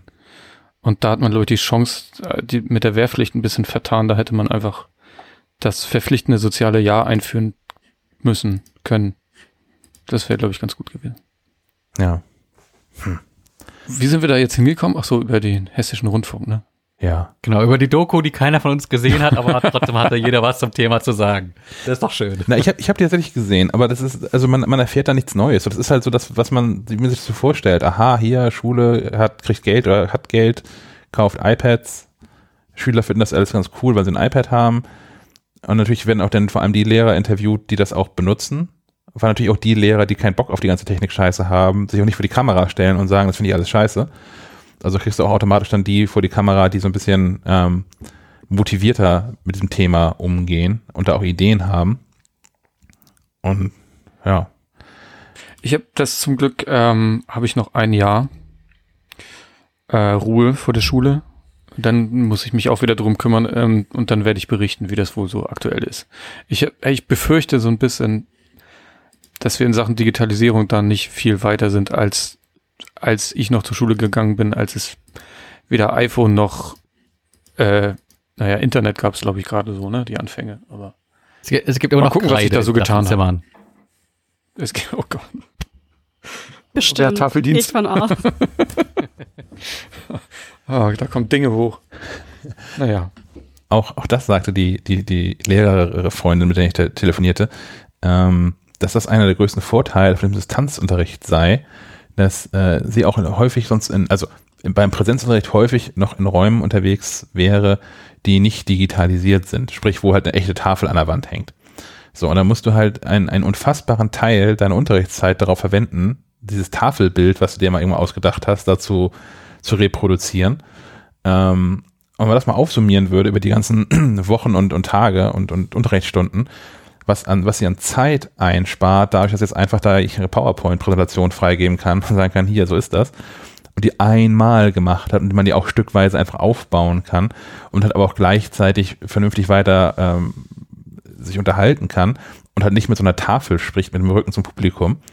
Ähm, das war mir auch nicht klar, dass das nochmal ein Vorteil sein kann. Klar, äh, es mag auch noch vor Fälle geben, wo es total sinnvoll ist, weiterhin mit Kreide auf, auf Schiefertafeln rumzumalen. Ähm, naja, aber so die, die Wahl zu haben, ist, glaube ich, kann Gold wert sein. Ich höre keinen Widerspruch. ähm, dann würde ich sagen, kommen wir mal zum Thema Hörerfeedback. Und als erstes habe ich hier eine äh, Sprachnachricht von Juno.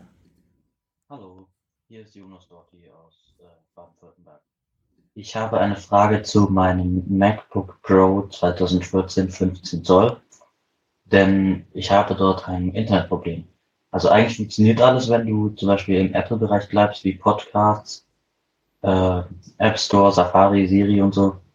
Und auch jetzt, wenn ich hier Apps wie, keine Ahnung, ich weiß nicht, ob ihr Schulcloud kennt, aber halt Messenger-Apps und so funktioniert alles.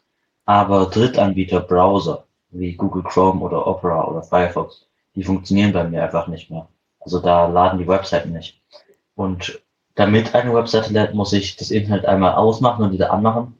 Dann funktioniert es fünf Sekunden und dann wieder nicht. Und wenn ich so aber in Google Chrome zum Beispiel einen, einen Speedtest öffne, dann zeigt es trotzdem an, dass ich 50 Mbit habe, auch wenn eigentlich der Rest von Google Chrome nicht mehr funktioniert. Und ich wollte fragen, ob ihr das schon mal gehört habt oder, oder ob ihr mir dort weiterhelfen könnt. Denn jetzt gerade landen meine ganzen Arbeitssachen, die ich normalerweise über Google Chrome mache, in Safari, wo ich normalerweise die privaten Sachen mache. Vielen Dank. Tschüss. Vielen Dank, Juno. Ähm, schon mal gehört sowas jemand? Es geht nur Safari? Ja. Okay. Also jetzt nicht mit diesem explizit äh, irgendwie was funktioniert und was anderes nicht, aber so generell klingt das natürlich nach irgendwelchen fehlerhaften Netzwerk. Einstellungen, würde ich jetzt einfach mal be behaupten wollen. Ich weiß nicht, ich würde auch, glaube ich, das, das machen, was ich, was ich immer so mache. Au- Ausschalten, einschalten. Nee, nein, ja, auch, aber nein. ähm, ich würde als erstes, glaube ich, mal einen zweiten Account auf diesem Mac anlegen und da nochmal die Browser durchprobieren. Und darüber könnte man ja schon mal feststellen, also wenn es als neuen Account dann funktioniert, wird es kein Netzwerkproblem sein. Sondern wird es nicht nichts im Router sein, was da irgendwie falsch eingestellt ist. Man kann ja auch im Router verschiedene Sachen blockieren.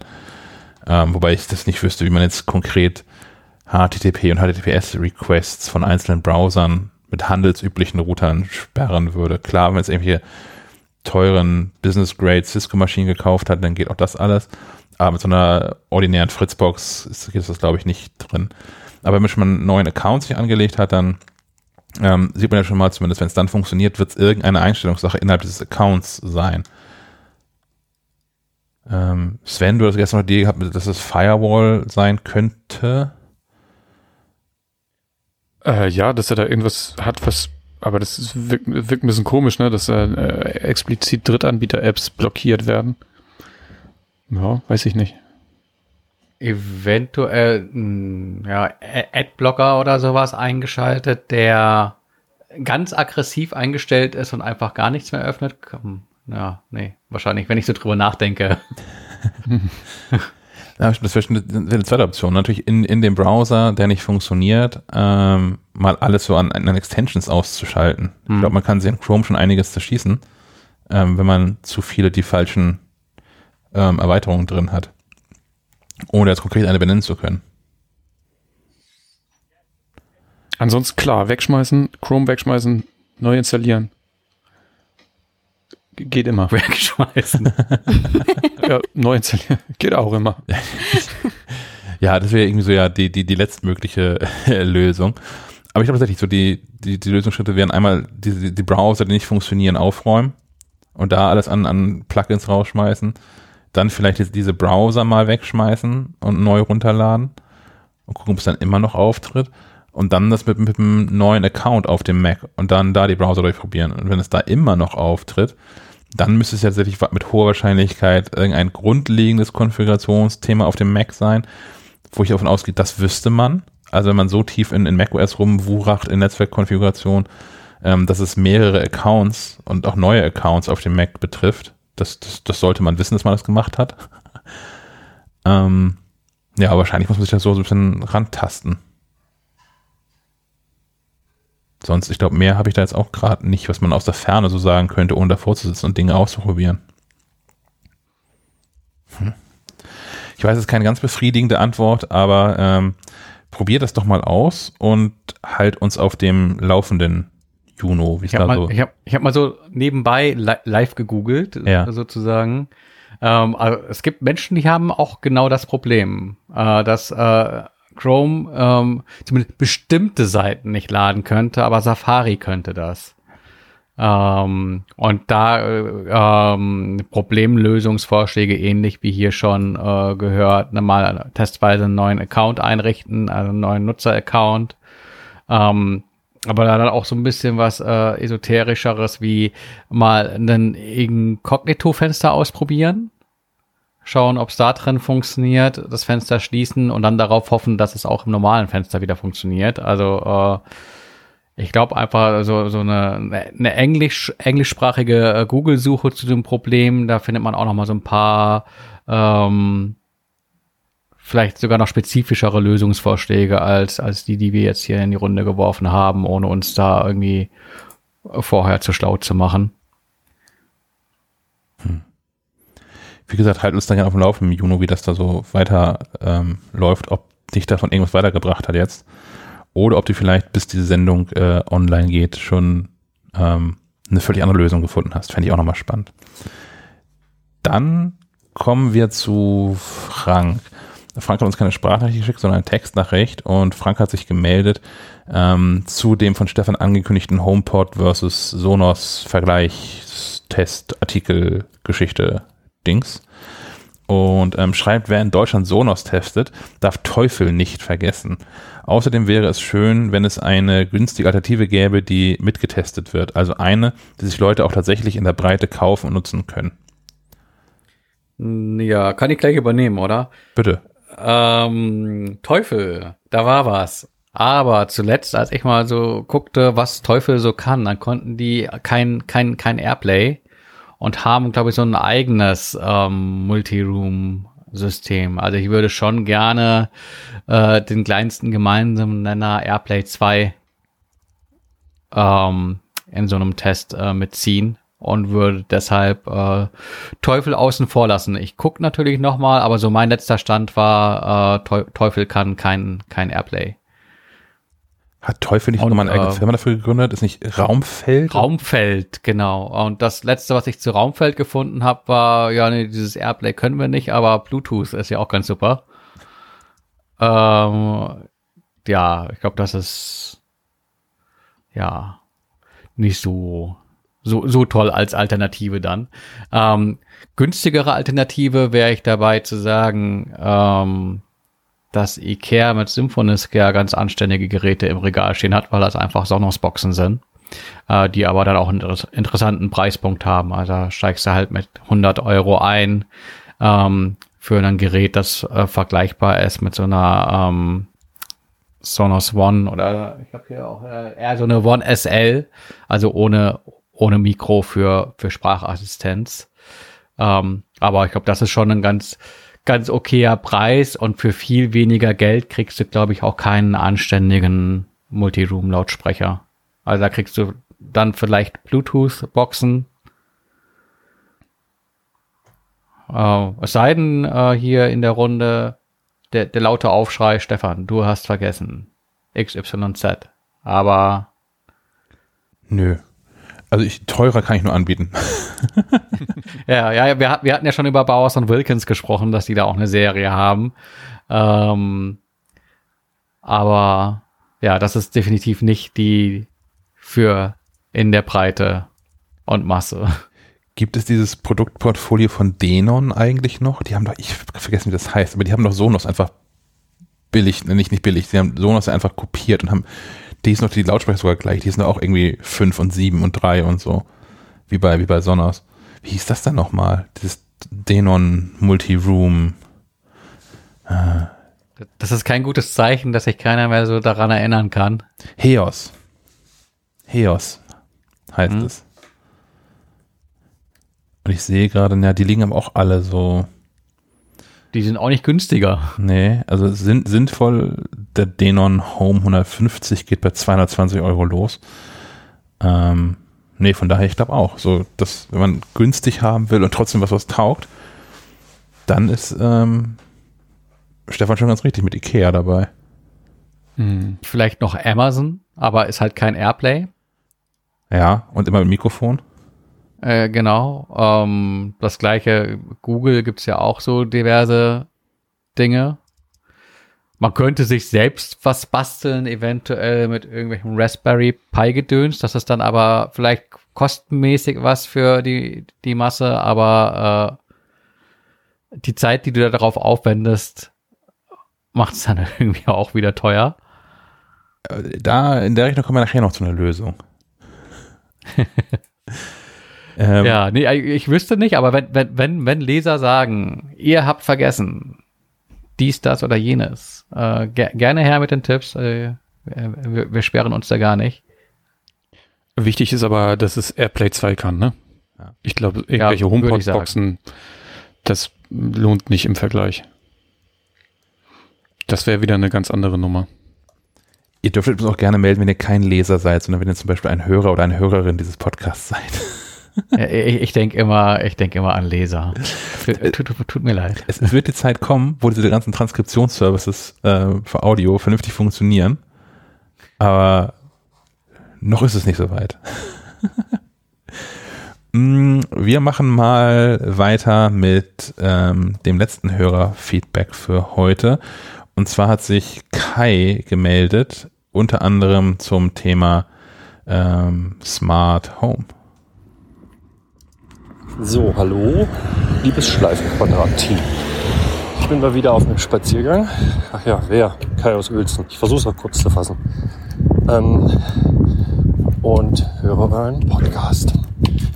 Manchmal auch gesplittet. Auf zwei Tage, diesmal.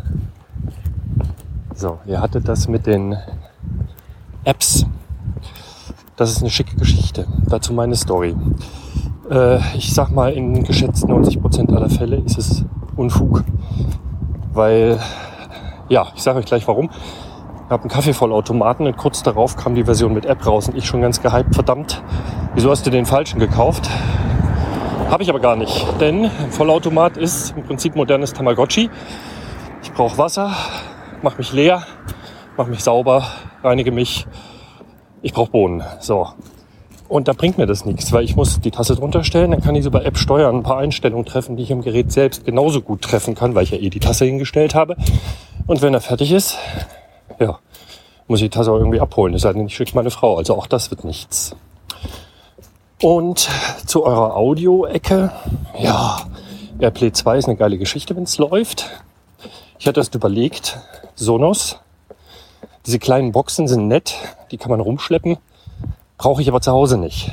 Zu Hause habe ich eine HiFi-Anlage mit recht guten Boxen von ELAC. Und da habe ich dann irgendwann aktualisiert und habe was gefunden von Marantz. Marantz, amerikanischer Audio-Spezialist, kennt ihr wahrscheinlich, macht richtig gutes Zeugs. Und die haben den NR 1200, der ist komplett netzwerkfähig, Airplay 2 und was nicht alles. Kannst du auch deinen Fernseher Stereo anschließen und nicht irgendwelchen Surround-Kram, da bin ich nicht so der Fan von. Das funktioniert super, aktiviert sich auch direkt, wenn ich ihn ansteuere übers iPhone oder über ein Mac oder was auch immer. Es ist eine schöne Geschichte. Ähm, ich hatte zum Vergleich, weil Sonos äh, den Sonos Amp mal für eine Woche mir ausgeliehen beim örtlichen Markt hier und hm, ja, das Ding hörte sich mega an, hat ordentlich Druck gehabt, aber äh, zu wenig Ein- und Ausgänge. Da kannst du nicht wirklich viel machen. Wer da wirklich bloß ein paar gute Lautsprecher anschließen will, dem sollte es reichen. Fernseher geht auch noch, wobei man da leider den tonalen Versatz nicht sauber einstellen kann. Also man kann ihn einstellen, aber eben nur in eine Richtung. Das hat mir nichts gebracht. Insofern, ja, macht weiter so. Das war mein Beitrag und schon wieder viel zu lang. Sorry. Vielen, vielen Dank. Ja, vielen Dank. Ähm, der feine Herr ähm, hat sich was gegönnt, ne? Also so Maranz, ich habe mal kurz nachgeschlagen, guter äh, Stereo-Netzwerk-Receiver für 720 Euro. Gehört äh, unter anderem äh, auch zu äh, Sound United sowie Denon, deswegen heißt das System dahinter auch äh, He Heos. Kann natürlich dann auch Airplay 2. Das ist äh, fein, ja. Ist gut. Kann man machen. Aber ich, ich finde es auch gut, dass es noch mehr Menschen außer uns gibt, die bei dem Smart Home Thema zwar hochgradig interessiert sind, aber auch hinterhin skeptisch bleiben und einige dann einfach als Schwachsinn noch abtun. Das, das muss man auch mal machen zwischendurch, finde ich. Ja, das, das, ja, wir hatten das Thema, ja, dass vieles da wirklich irgendwie nur, nur Spieltrieb äh, befriedigt und nach zwei Wochen spätestens als äh, Technikmüll äh, in der Ecke liegt oder man es halt eben ohne App-Funktion nutzt. Ich hatte ja auch mal so eine so eine Cubo äh, stehen von Chibo, die hatte eben auch eine App, aber das, was du über die App einstellen konntest, war halt äh, Banane, weil ich meine, du musst trotzdem zur Maschine gehen und äh, die Kapsel einlegen und die Kapsel wird ohnehin automatisch ausgelesen, was sie da irgendwie äh, für einen Kaffee aufbrühen soll. Und äh, wenn du dann noch sagst, okay, ich hätte jetzt gerne noch ein Stück Milch dazu, da kannst du halt auf dem Touch-Bedienfeld von so einer Kaffeemaschine wahrscheinlich nochmal irgendwie einmal draufdrücken, weil du ohnehin davor stehst. Ähm, Äh, also äh, erster Punkt, Kapseln gehen nee, gar nicht. Großer Quatsch. Ähm, und ich empfehle quasi den Rückschritt in die äh, in den Handbetrieb. Ich habe hier äh, Bohnen, ich habe eine ha- handbetriebene Mühle und ich habe eine Aeropress. Das haben die Kinder was zu tun, Kaffeeritual- Genau, die haben was zu tun, die freuen sich immer, weil- freuen sich, dass es so schön laut ist, werden direkt wach. Ich auch. Nee, das ist so mein Ritual. Ich schlurf morgens in die Küche, mal mir meinen Kaffee und press mir das Ding dann. Das dauert nicht viel länger, als würde ich da irgendwie auf so einem Touch-Ding rumdrücken und ich muss den, den Kram nicht äh, alle, alle zwei Tage sauber machen und irgendwie durch irgendwas spülen und hast du nicht gesehen. Das finde ich an diesen Vollautomaten, die machen mich wahnsinnig. Wir haben ja auch einen im Verlag stehen und so und jedes Mal, wenn ich da einen Kaffee haben will, muss irgendwas gemacht werden. Da hat er keine Bohnen mehr, hat er kein Wasser mehr, muss irgendwas gereinigt werden, Milchsystem ist dreckig, keine Ahnung. Immer ist Und irgendwas. das Schlimmste ist, wenn du mal so eine Doku gesehen hast, wie diese Automaten innen aussehen können, dann hast du sowieso Ja. keine Lust mehr daraus was zu trinken. Ja, ja. Kennt ihr noch die alten großen Automaten? Ich weiß nicht, hier, das ist eine Kindheitserinnerung. In der Schwimmhalle stand so ein Automat, ne, so ein Kaffeeautomat, wo dann aber auch ähm, eine heiße Brühe rauskam. Und dann Gab's bei uns der in der nächste Uni. Kaffee schmeckte dann wieder ein bisschen komisch. Oh Mann. Naja. Hast du denn, also das, auf das Thema kamen wir ja eigentlich so, ähm, hast du hast du inzwischen einen Reiskocher gekauft, Sven? Reiskocher. Ähm, ja, durchaus. Äh, ich habe am selben Tag noch bei Kleinanzeigen ge geguckt, weil Kleinanzeigen ist aktuell mein Freund. Es hat ja nichts auf. Mhm. Und da guckt man einfach mal in der Nachbarschaft, was haben die eigentlich noch so rumstehen, was sie nicht mehr brauchen. Und hab dann tatsächlich so einen Reiskocher von, wie hießen die, Reishunger. Den hatten die da für, für wenig Geld im Angebot. Der sah so top aus, habe ich direkt mitgenommen. Schon zweimal Reis gekocht. Läuft super. Ist so, also so einen ein Ding, ne? digitalen Reiskocher? Nee, oder? nee, nee, nee, so ein einfaches Ding. Hat so einen Topf, machst du Deckel zu, machst du Schalter an und kannst dich ums restliche Essen kümmern. Ich habe auch schon Gemüse damit währenddessen mitgedünstet. Läuft perfekt. War eine gute Investition. Ich glaube, ich habe keine Ahnung, 20 Euro bezahlt oder so. Mm, Ich habe mich auch mit Hardware beschäftigt. Und zwar ähm, bin ich jetzt auch noch mal eingestiegen in den, in den Zirkel der, der HomePod Mini-Besitzer. Ähm, da hat er bisher, also als das Ding auf den, auf den Markt kam, die waren ja, also naja, als es auf den Markt kam, hm, als Apple es angekündigt hat, waren die ja nicht verfügbar auf dem Markt, die waren sofort ausverkauft. Und da hat sich ja unser Kollege Ben Otterstein rechtzeitig welche sichern können und hat darüber berichtet. Und inzwischen kann man die ja irgendwie, sind die auch so zu haben, bei verschiedensten Online-Shops. Und ich habe jetzt auch welche bekommen und ähm, ich muss sagen, nach wie vor hat Apple da äh, wirklich mal abgeliefert.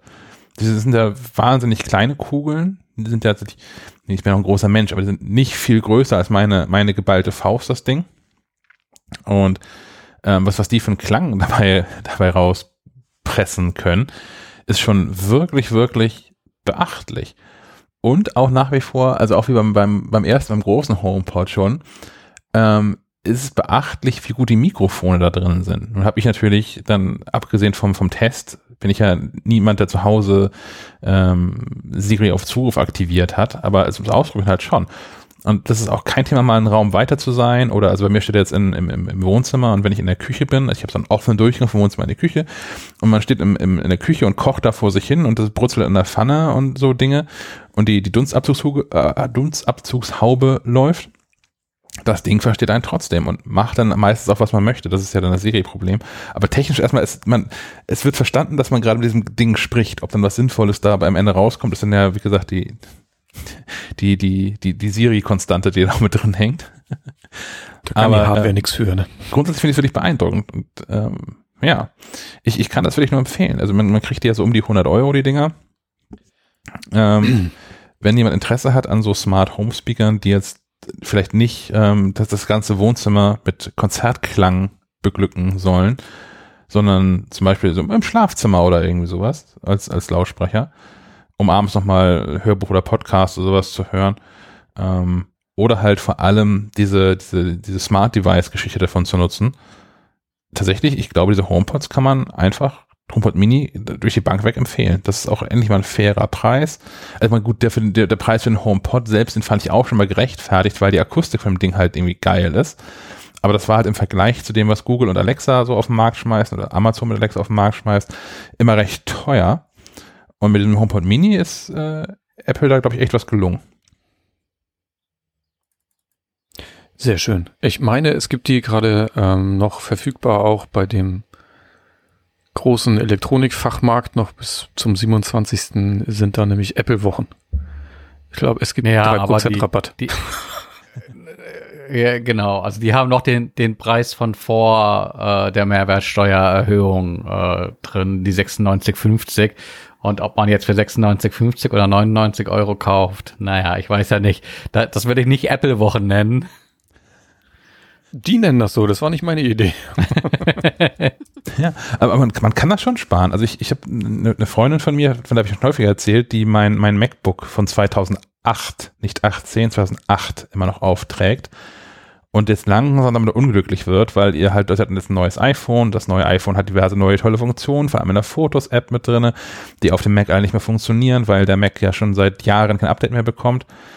Was auch, wie gesagt, beim Gerät, was 13 Jahre alt ist, finde ich es echt okay und vertretbar, dass Apple dann irgendwann mal sagt, ach, wisst ihr, der ganz neue Kram, das geht halt nicht mehr.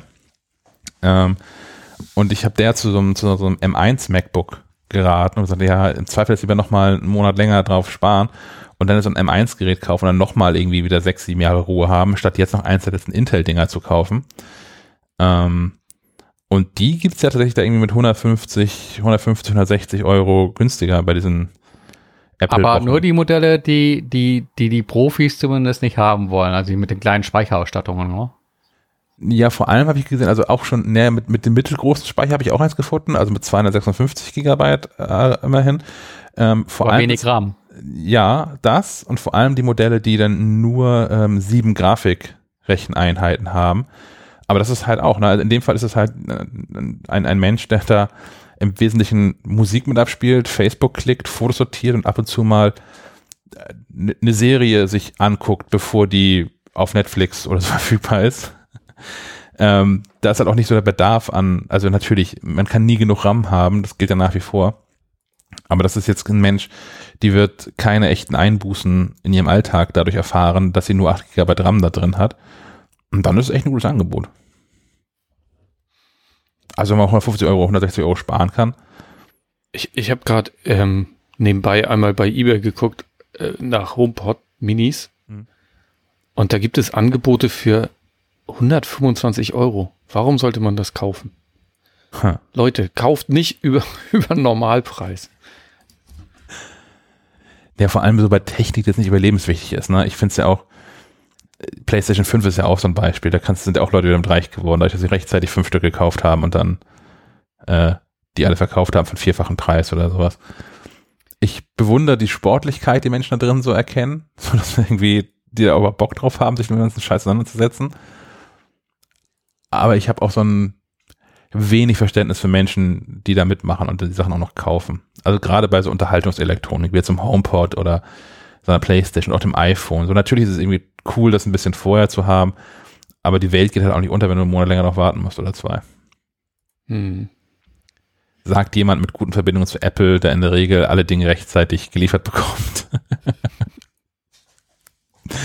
aber hey. Ähm, wir, wir bleiben noch eine Runde bei, bei Musik und Lautsprechern und so. Wir waren vorher schon bei Stereoanlagen und ähm, Belkin kommt jetzt mit Dingen raus. Genau. Für, für alle Fans von der altehrwürdigen ähm, Airport Express gibt's äh, Neues. Und zwar haben äh, die Kollegen von 9to5 Mac ähm, in so einer Anmeldung bei der US-amerikanischen Zulassungsbehörde FCC ähm, entdeckt, dass da ähm, Belkin mit äh, Soundfarm Connect ein ganz ähnliches Gerät irgendwie äh, in der Entwicklung hat und äh, das äh, wohl in Bälde ähm, erscheinen wird, ähm, das im Prinzip nichts anderes macht, als äh, vorhandene Anlagen, um äh, Airplay 2 nachzurüsten. Das heißt, wenn man irgendwie eine alte alte, in Anführungszeichen, Stereoanlage im Wohnzimmer äh, stehen hat, braucht man jetzt keinen neuen Receiver, wie wir gerade eben gehört haben, von Marantz oder Denon oder sowas, ähm, sondern man steckt sich da einfach ähm, dieses Belkin-Teil dran und ähm, kann dann äh, übers iPhone oder wie auch immer via AirPlay 2 Musik äh, ausspielen und da quasi die vorhandene Infrastruktur äh, nutzen. Ähm, ich glaube, es gibt, es gibt ja noch weitere Gerüchte, aber es gibt noch keine offizielle Ankündigung. Ähm, äh, es heißt, es soll nicht allzu teuer sein, Preis um die 100 Euro. äh, und damit in etwa so teuer wie so ein HomePod Mini. Ähm, aber wie das nun mal so ist, wenn das durch die Gerüchteküche wabert, ähm, ist das halt erstmal auch was, was in den USA gezeigt wurde und äh, Belkin ist da auch nicht immer unbedingt äh, von, von Tag eins dann auch in äh, Deutschland mit einem neuen Produkt dabei. Also es kann, kann sich noch ein bisschen hinziehen, aber es gibt da so am, am Horizont äh, tut sich da was auf. Das rettet meiner alten Anlage vermutlich das Leben. Denn ähm, ich war schon drauf und dran, hier mal die äh, großen Boxen abzubauen und auch den alten Verstärker. Ich habe hier noch eine alte AirPod Express dranhängen, die ja aber leider nur ähm, AirPlay 1 kann und das auch nur, wenn sie Lust hat.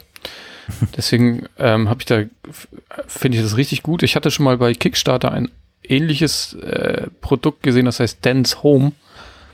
Das allerdings den großen Nachteil hat, dass es äh, vermutlich nicht mit äh, AirPlay 2 kommen würde. Und das ist natürlich das ist dann nicht der geeignet. Weg, finde ich. Wenn du äh, eine vorhandene, in Anführungszeichen wieder echte Stereoanlage hast und die quasi um Airplay 2 nachrüsten kannst. Ähm, ich meine, so, so ein paar Lautsprecher, die sind universell, die kannst du auch in 10 oder 20 Jahren noch nutzen. Die werden ja in der Regel nicht schlecht. Ähm, umgekehrt aber, wenn du so ein paar HomePod äh, äh, Dosen oder äh, Sonos-Boxen da stehen hast, ähm, die sind halt mal irgendwann, äh, fallen die aus den Updates raus, weil es halt irgendwie Smart Home Gedöns ist. Und hat man ja auch bei Sonos jetzt gesehen, da gab es ja äh, einen, einen Teil an Geräten, die so aufs alten Teil geschickt wurden, mit äh, funktionieren nur noch mit einer eingeschränkten App, äh, die keine Updates mehr bekommen wird und äh, da konntest du, ursprünglich hieß es, du kannst quasi Geräte ähm, entwerten, also dass sie nicht mehr weiter funktionieren, einschicken und kriegst dann irgendwie dafür äh, einen Bonus beim Neukauf. Da gab's äh, regelrecht äh, einen Shitstorm zu. Ich glaube, da hatten sie auch noch mal die Bedingungen irgendwie nachgearbeitet. Aber nichtsdestotrotz zeigt das eben auch, wenn du dir jetzt irgendwie so ein fettes Sonos-System für 2.000, 3.000 Euro ins, ins Wohnzimmer stellst, dass du halt in 10, 15 Jahren äh, von der Investition vielleicht nichts mehr hast, weil äh, es einfach softwareseitig nicht mehr eingebunden werden kann. Dann haben wir wahrscheinlich schon AirPlay 4 oder sowas. Ähm, und du dann aber mit der Investition in ein, ein äh, reguläres System aus äh, ja, Standboxen, Regallautsprechern und einem anständigen Receiver. Ähm, da ja viele modularer, flexibler fährst, weil es dann vielleicht doch Nachrüstlösungen geben wird, wie jetzt die von Belkin, ähm, dass du es dann doch so in die Moderne eingebunden bekommst. Mich wundert, dass, dass es das bislang nicht gab, ganz ehrlich. Also, ich suche da schon lange nach und ja, Air Airport Express wird nicht mehr gebaut. Ja, warum erst jetzt? Vor allem ja auch, wenn man schon mal investiert hat. Ne? Also wenn man eben ein gutes Soundsystem rumsteht hat, das ist beim Freund von mir das Gleiche. Der hat ähm, sich mal vor Jahren schon so ein Lautsprecherset von Nubert gekauft aus, ich glaube, Stuttgart mhm. oder auf jeden Fall Baden-Württemberg, irgendwo die Ecke, ähm, die ja auch für Qualität stehen. Und wenn man dann erstmal deutlich vierstellig investiert hat in ein Musiksystem für zu Hause, das möchte man auch nicht so oft wechseln.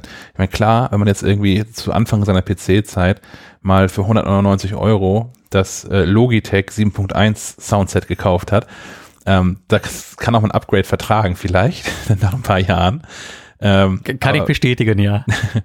aber wenn man halt irgendwie erstmal was hat, was geil klingt, das dann austauschen zu müssen, weil so, so ein Software-Quatsch irgendwie nicht mehr funktioniert, das ist natürlich bitter. Und ähm, auch der Kollege vorhin von, mit der Sprache, ich glaube, es war Kai. Kai. Ähm, Kai, der genau. Dicke Qualität Props nochmal für seine, äh, seine Lautsprecher von ELAC. Ne? Genau. Der quasi Nachbarn von uns. Qualität aus Kiel. yes.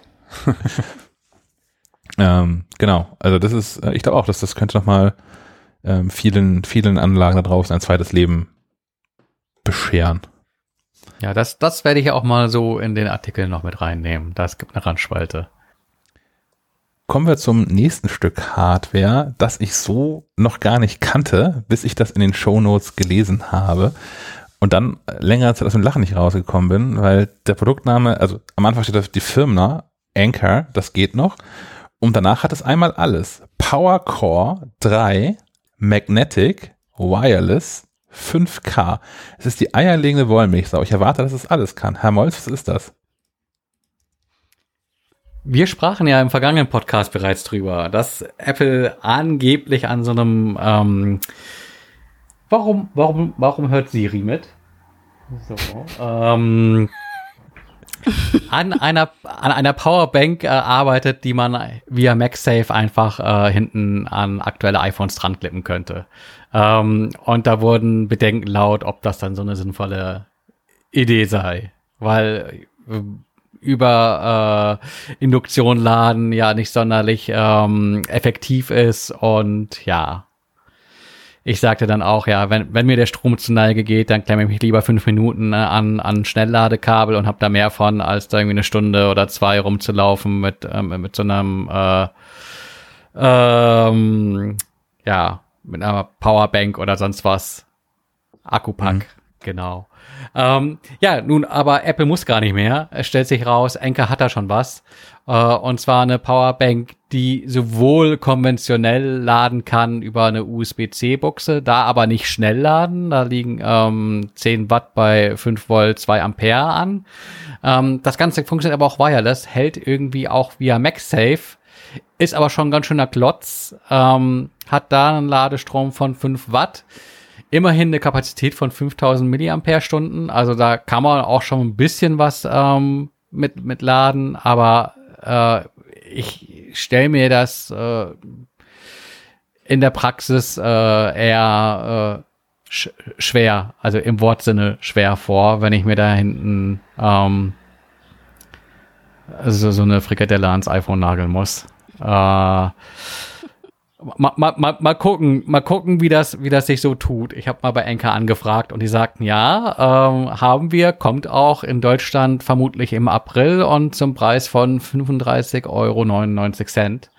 Ähm, also für so eine Powerbank schon relativ happig im Preis. Ich meine, Enker ist ja eigentlich eher bekannt für, für doch ordentliche Qualität zum fairen Preis. Da nimmt man wahrscheinlich einfach den äh, äh, Bonus mit, dass das so eine Novität ist, eine Powerbank äh, via MagSafe anbieten zu können. Ähm, ich schaue mir das mal an und, und berichte dann. Aber ich dachte nur, weil wir in der Vorausgabe äh, drüber sprachen, äh, ja, nehme ich das hier nochmal mit und sag, ja, gibt's doch schon alles längst. Muss Apple gar nicht mehr.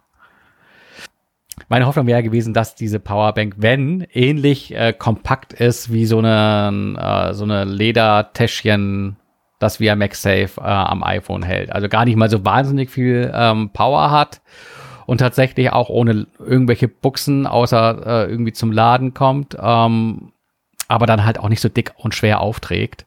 Da, dann wäre das was gewesen. Das hätte ich, würde ich Apple auch noch zutrauen, dass da vielleicht doch noch was kommt, aber ansonsten, ja, mal gucken, was Enker da hat. Äh, was, was ich mich gerade noch frage, ist, wofür das 5K steht. Das ist irgendwie ist ein, ein bisschen für, irritierend. Für, für die 5000 Milliampere-Stunden Kapazität. so, aber warum dann K? Das ist irgendwie 1000. 1000. Ah, okay. Ähm, so, so wie bei 4K. Ja, ist, und na gut, ja. aber es ist doch gar nicht, also 5, 5000 ist doch gar nicht so viel, oder? Kriegst du damit überhaupt ein iPhone voll? Aber nur einmal. Ja, äh, ja, induktiv wahrscheinlich nur, nur, nur äh, einmal, ja. Vielleicht auch eineinhalb Mal. Übers Kabel kriegst du das bestimmt zweimal.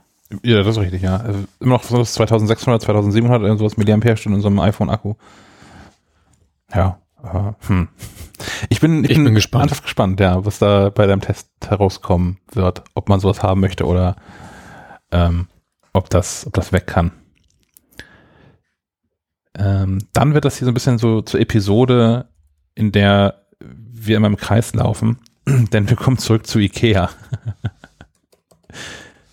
Steht jetzt zumindest in meinen Show Notes drin, dass die jetzt ähm, mit Demontageanleitungen kommen. Wo kommt das her? Ich, ich fand das äh, einfach nur witzig. Ähm, jeder hat bestimmt Ikea zu Hause und der eine oder andere ist schon mal damit umgezogen und hat schon mal versucht, irgendwie vielleicht so einen Packschrank ähm, mitzunehmen und beim Ausbau, äh, beim Auseinanderbauen bricht das eigentlich grundsätzlich irgendwas bricht da ab. Und deswegen hat Ikea sich überlegt, wir bauen jetzt nicht nur Äh, wir machen nicht nur Anleitungen, wie man das Zeug aufbaut, sondern auch noch, wie man es fachmännisch wieder auseinanderschraubt, damit man es weiter benutzen kann. Finde ich ganz lustig. Gibt's für Bi Billy, für Brimnes, keine Ahnung. Die, und noch ein paar andere Sachen. Aber Pax ist auch dabei. Ist euch ja schon mal ein Packschrank auseinandergebrochen? ja. Ja, ne? Bestimmt, das gehört ja. dazu. Okay.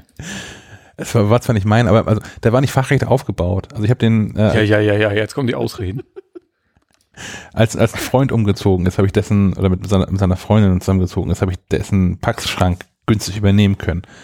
Und also nee, der, der war garantiert nicht so aufgebaut, wie das gehörte. Das, das waren, da waren Schrauben bei, die nicht Ikea sind und so. Das konnte ich nicht richtig machen. Na gut. Aber ist das nicht was, also sowohl Aufbauanleitung als auch Abbauanleitung, ist das nicht eigentlich prädestiniert für mal so, so vernünftige AR-Apps? Äh, ja, Ja, das klingt gut. Nach einer guten Idee, ja. mach mal. I- Ikea, mach das Ey, mal. der, aber der Aufwand, der Aufwand, der dahinter steht, den stelle ich mir ähm, hoch vor. Also im Vergleich zu dem, was sie sonst also an standardisierten Anleitungen haben, wo ich das Gefühl habe, die schmeißen da einfach ein paar Buchstaben drauf und äh, funktioniert dann schon. Aber wer, wenn nicht Ikea, sollte sowas machen? Ich bin ja immer noch so, ich, ich- ich rate immer noch allen Menschen, obwohl es ja in Kiel auch wirklich gute Küchenausstatter gibt, ähm, wenn Menschen mich fragen, ich, ich schicke die immer noch zu Ikea, äh, aus dem einfachen Grund, dass man da halt nicht die ganze Zeit mit so einem Berater rumhängen muss und der dann für einen irgendwas klickt, sondern man kann sich, und Ikea scheint der einzige Laden zu sein, der das macht, man kann sich zu Hause aufs Sofa setzen oder legen und mit so, mit so einem 3D-Raumplaner mal in Ruhe rumspielen, wie so eine Küche aussehen kann. Und den irgendwann am Ende auch noch günstiger kaufen, als der irgendwie in so einem echten Küchenausstatter kostet. Klar, ja, designtechnisch ist man da irgendwie eingeschränkt und Vollholz sucht man auch vergeblich. Aber meine Güte, das war es mir tatsächlich wert. Ich hätte, ich hätte mehr für eine Küche ausgeben können in meinem Budget damals, als ich dieses Haus da renoviert habe. Und habe mir dann doch Ikea gekauft, weil es so bequem war, ähm, naja, das, das zu, zu, zu konfigurieren und zu planen. Und wenn die schon die einzigen sind, die so einen 3D-Raumplaner haben, das könnten auch die ersten sein, die mal eine echt sinnvolle AR-App an den Start bringen. Also haben die sie ja auch schon, ne? Also haben wir schon experimentiert, es gibt diese Katalog-App, die kann ja auch AR. Also wo man sich so den, den, den Stuhl, den Sessel mal in sein eigenes Wohnzimmer ähm, stellen kann. Von der sind ja auf dem Weg schon. Und gerade auch, wenn man Teile findet. Also es geht mir immer noch so, wenn ich, wenn ich Ikea-Produkte aufbaue, ich finde immer irgendein Teil, was ich nicht zuordnen kann. Oder das wäre ja schon cool, wenn ich nicht auf diese, diese, diese komische Schraube, die nirgendwo erwähnt wird, meiner Meinung nach nirgendwo erwähnt wird, wenn du das iPhone draufhalten kannst und das einem sagst, ja, du Depp, guck halt auf Seite 7 oben links in der Ecke. Lego, die nächste Sache. Das ist auch eine sinnvolle AR-App. Also nicht, nicht nur diese ganze Spielkram, sondern dann, dann brennt da irgendwie das Fenster und die Feuerwehr kann kommen, wenn ich da auf das fertige Haus meine, mein iPhone richte, sondern von vornherein so, so eine Aufbauanleitung, gerade für komplexe Lego-Dinge, wäre doch irgendwie ganz cool. Es gibt äh, eine Lego-Anleitung, Bauanleitungs-App und ähm, die, ich weiß nicht, mit A AR nicht, aber die arbeitet zumindest mit 3D-Modellen Hm, bei neueren ähm, Sets, meine ich. okay. Ja, Ich finde sowas gut, das sollte häufiger genutzt werden. Also Spiele ist auch so ein Thema. Inzwischen gibt es ja bei ganz vielen Spielen, wenn man die kauft, wie die halt komplexer sind als irgendwie, als, als Mau Mau, ähm, gibt es ja ganz häufig in der Anleitung drin schon so den, den großen, äh, den großen Sticker, wo dann steht, ja, ja, wir wissen, du liest das ja eh alles nicht. Aber wenn du hier mal guckst, hier gibt es ein Video, wo wir das erklären. Und das wäre ja auch noch mal netter. Also ich, ich, ich bin da gerade so ein bisschen drin. Also ich finde so eine AR auch ganz cool, wenn es ein komplexes Spiel ist, ähm, wo man dann einfach mal so die, die, die, die iPhone-Kamera auf das Spielfeld richten kann und diese App fragt, und nu? Was gibt's denn hier für Optionen eigentlich? Man kann Streitfragen dann in so einer App klären. Risiko ist ja so ein Spiel, wo was, oder Monopoly ja gerne auch was, was zu, zu, zu Streitfragen für Uno, wo auch jeder eigene Regeln hat, wie beim Billard spielen. Jeder hat eine eigene Uno-Regel irgendwie. Wo es dann so, so eine App als Schiedsrichter gibt, wo dann wo man mal so die verschiedenen Blätter der Leute in die Kamera halten kann und sagen, hier, wer gewinnt hier eigentlich gerade? Bei Uno? Das wird ja noch nie bei Uno, da sind schon Freundschaften in die Brüche gegangen. Ja, aber egal. Ja, mit so Sonderregeln und so. Hm. Ähm, ich ich nehme den Ball einfach mal auf und ähm, äh, berichte, spring hier einmal zu den Apps. Und zwar äh, passt das ganz gut, weil ich eine AR-App gefunden habe, die nennt sich Museum Alive. Ähm, das ist eine AR-App, die vielleicht Museumsinhalte ein bisschen spannender ähm, aufbereitet, äh, weil sie nämlich äh, prähistorische ähm, Lebewesen zum Leben erweckt auf deinem Wohnzimmertisch und das Ganze wird auch noch erzählt von David Attenborough. Ähm, es sieht ganz hübsch aus. Ich habe da noch nicht lange mit rumgespielt, äh, aber vielleicht ist das was für dich, Herr Schack, wo du doch so gerne mit AR spielen würdest. Das klingt ganz so, ja. Und ich mag ja auch Museen. Mhm. Das ist echt eine gute Verbindung. Aber will man den, die prähistorische Kakerlake auf dem Wohnzimmertisch haben? Ja, aber so ein Säbel, Säbel, Sä- Säbel? Säbel heißt das, ne? Säbelzahntiger, der so ein, so ein Tier da erlegt. Dem Ich kann mein, man schon mal besser- Brauchen beiwohnen. wir aber einen großen Tisch. Besser in Nee, man AR kann es skalieren zum Glück. Ja, besser das als Zoo, ja, das stimmt. Ja. Ja, aber auch bei, bei Ausstellungsstücken. Ich war im, das ist 2019, war ich glaube ich, das am Naturkundemuseum in Berlin, wo es ja auch diverse, ähm, ach, wie heißt das, wenn es Tiere sind? Die heißen ja nicht Ausstellungsstücke, sondern wie heißt denn das, wenn da so ausgestellte Tiere rumstehen? Präparate. Ja, danke. Ähm, die ja auch dann nicht 360 Grad begehbar sind, viele davon. Und man auch nicht näher rankommt, weil dann ja irgendwie Scheiben davor, davor sind und sowas. Ich finde das schon ganz nett, wenn man sich dann. Und anfassen darf man auch nicht. ja, gut, da hilft jetzt AR auch nicht weiter, aber, ja, das stimmt. aber ich finde ich find das schon ganz nett, sich so, so ein Viech mal aus allen Ecken betrachten zu können. Gerade bei so, bei so Tieren, die es halt nicht mehr gibt. So klar, ein Hund, das kriegst du irgendwie noch hin, dir mal irgendwo einzuleihen und zu gucken, wie ein Hund funktioniert.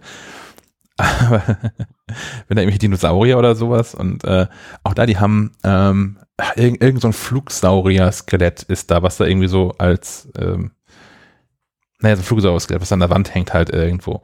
Und das fände ich schon ganz cool, wenn man dann da so AR-Welten draus machen kann und sich mal angucken kann, wie das Ding eigentlich dann damals aussah, als es noch nicht irgendwie nur ein Skelett war, sondern mit irgendwie so ein bisschen Haut und vielleicht auch Federn dran und durch die Gegend fliegt und so.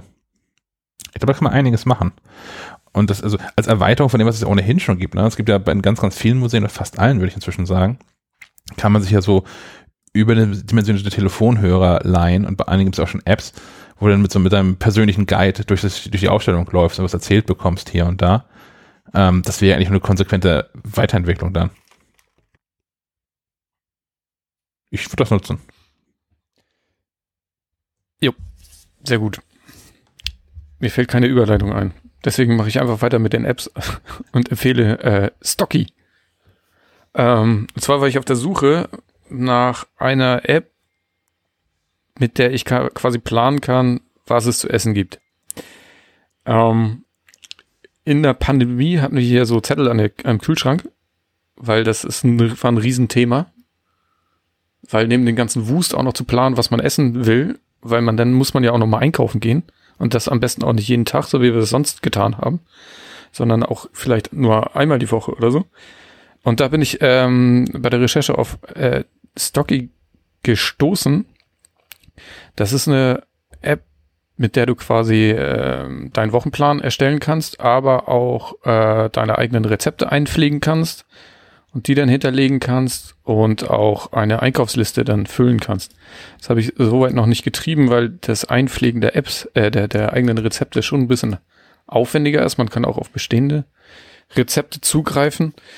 Ähm, allerdings ist die Datenbank nicht so, ich weiß nicht genau, wo die Daten herkommen, denn die App kommt ähm, in den App Store vom Fraunhofer Institut für Materialfluss und Logistik und war offenbar so eine ähm, so ein Projekt, um, um Müll zu vermeiden, besonders äh, Essensreste durch eine gute Planung, weil man kann dann auch noch neben der Einkaufsliste kann man sich nämlich auch noch den ganzen Vorrat anlegen.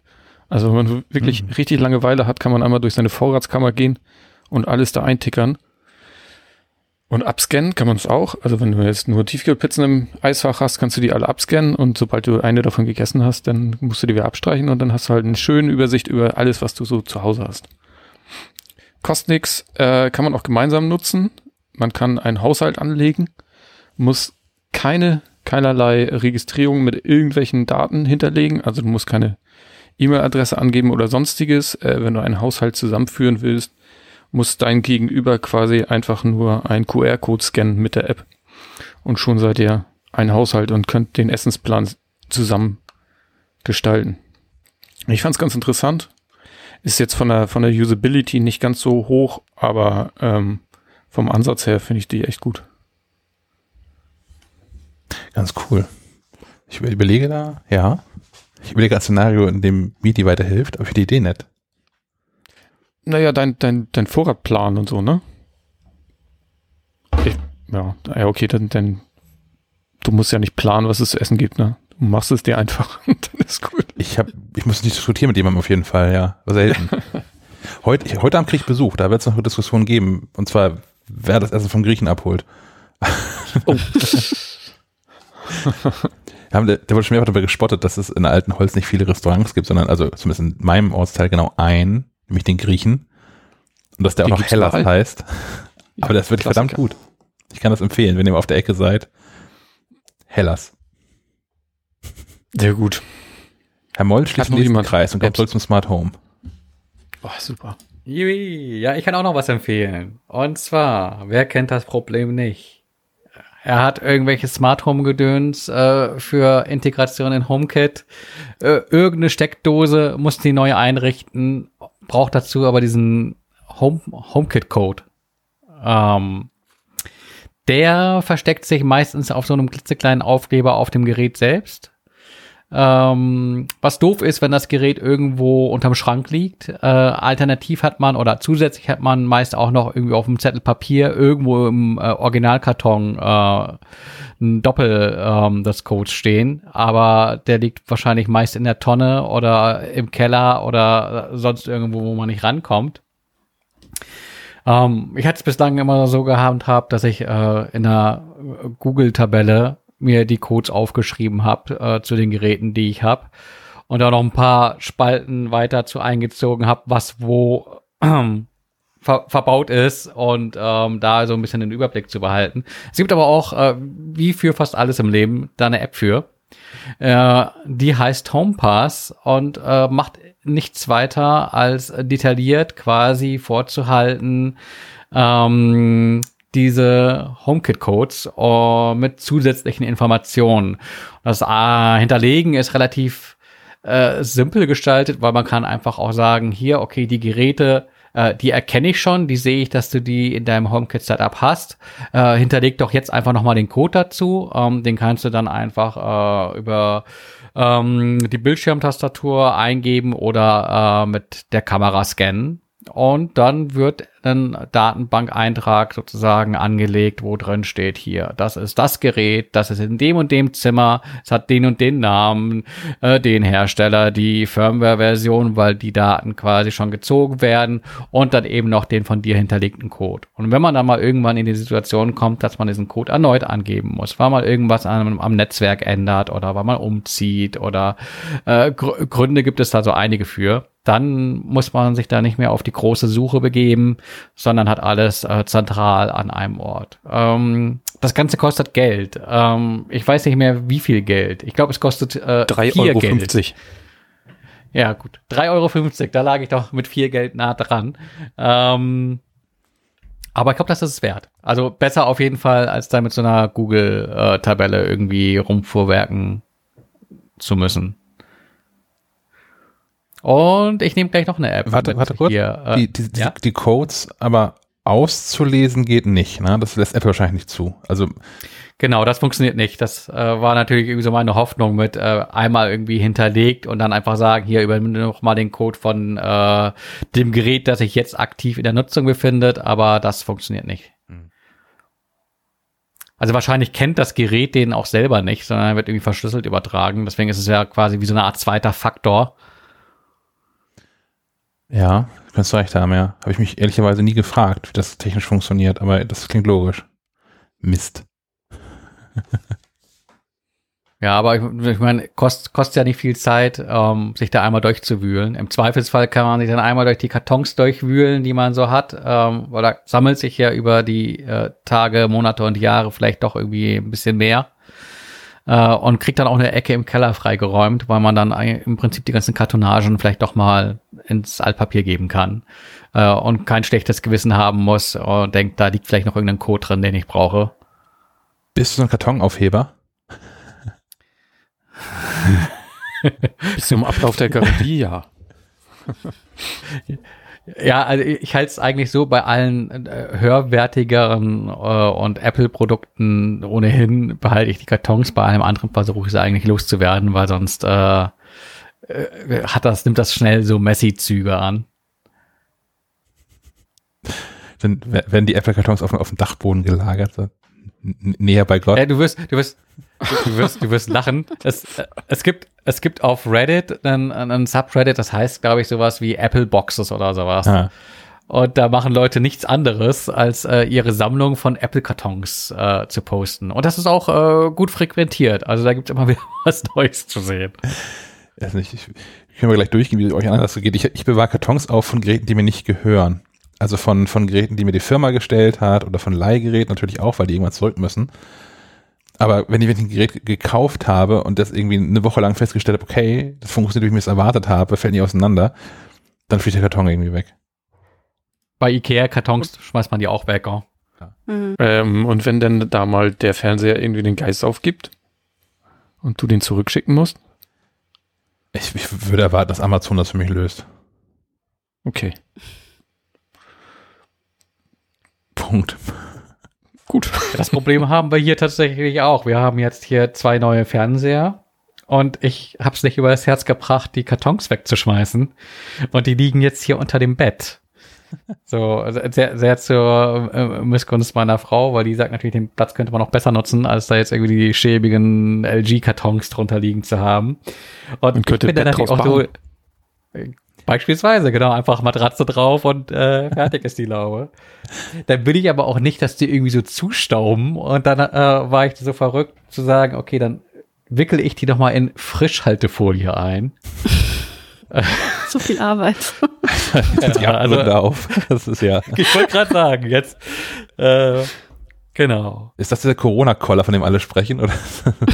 Die ungeschwingte Wahrheit, genau. Menschen werden merkwürdig. Bei, mir ist es so, mein Freund ist so ein, so ein Kartonsammler, weil der viel auf, auf Ebay unterwegs ist hm. und äh, sowohl kauft als auch verkauft. Und dann sind Sachen natürlich immer mehr wert, wenn man das komplette Set hat. Äh, ich bin hingegen jemand, der Kartons gerne los wird und das manchmal bereut, meistens aber nicht, weil dann hat man eben mehr Platz. Und wir müssen uns dann irgendwie arrangieren. Das ist ein bisschen blöd. er stellt seine Kartons immer auch gerne aus, weil es sind meistens oft auch schöne Kartons. Für, ihn. äh, mittlerweile äh, haben wir zum Glück genug Stauraum äh, bekommen durch den, durch den Umzug nach Kiel, dass es okay ist, dass er seiner, seiner Sammelwut nachgehen kann weiterhin. Hat er sein Kartonzimmer bekommen? Jetzt seinen, seinen Karton-Keller, Kellerbereich bekommen. Ich hoffe, das ist ein Neubau, weil wir haben hier, ein kleiner Tipp, im Altbau haben wir das Problem, wenn da zu viel Kartonage im Keller ist, weil Karton zieht Luft, äh, zieht Feuchtigkeit an, ähm, dass der Keller dann nass wird. Also wenn du zu viele Kartons da unten rumstehen hast, dann wird es feucht. Im also Altbau. Ich, ich, ich, hatte den Eindruck, dass es bei uns, dass wir waren, wir haben sowohl auf dem Dachboden als auch im Keller einen Lagerraum. Und der Keller ist trockener als der Dachboden. Also ich, ich vertraue mehr dem Keller. Gut in, in meiner alten Wohnung in Kiel war es ähm, verboten, Kartons im Keller zu lagen wegen der erhöhten Brandgefahr. Ui. Das habe ich nie sinnvoll, also er hat mich jetzt nicht wirklich groß gestört, aber sinnvoll fand ich es auch nie. Aber hey, braucht kein Brandmeister. Die, soll, die sollten sich lieber Sorgen machen um die Unmengen an Lithium-Ionen-Akkus, die du da irgendwie aus irgendwelchen Teststellungen im Keller gebunkert hast. Damals auf jeden Fall, ja.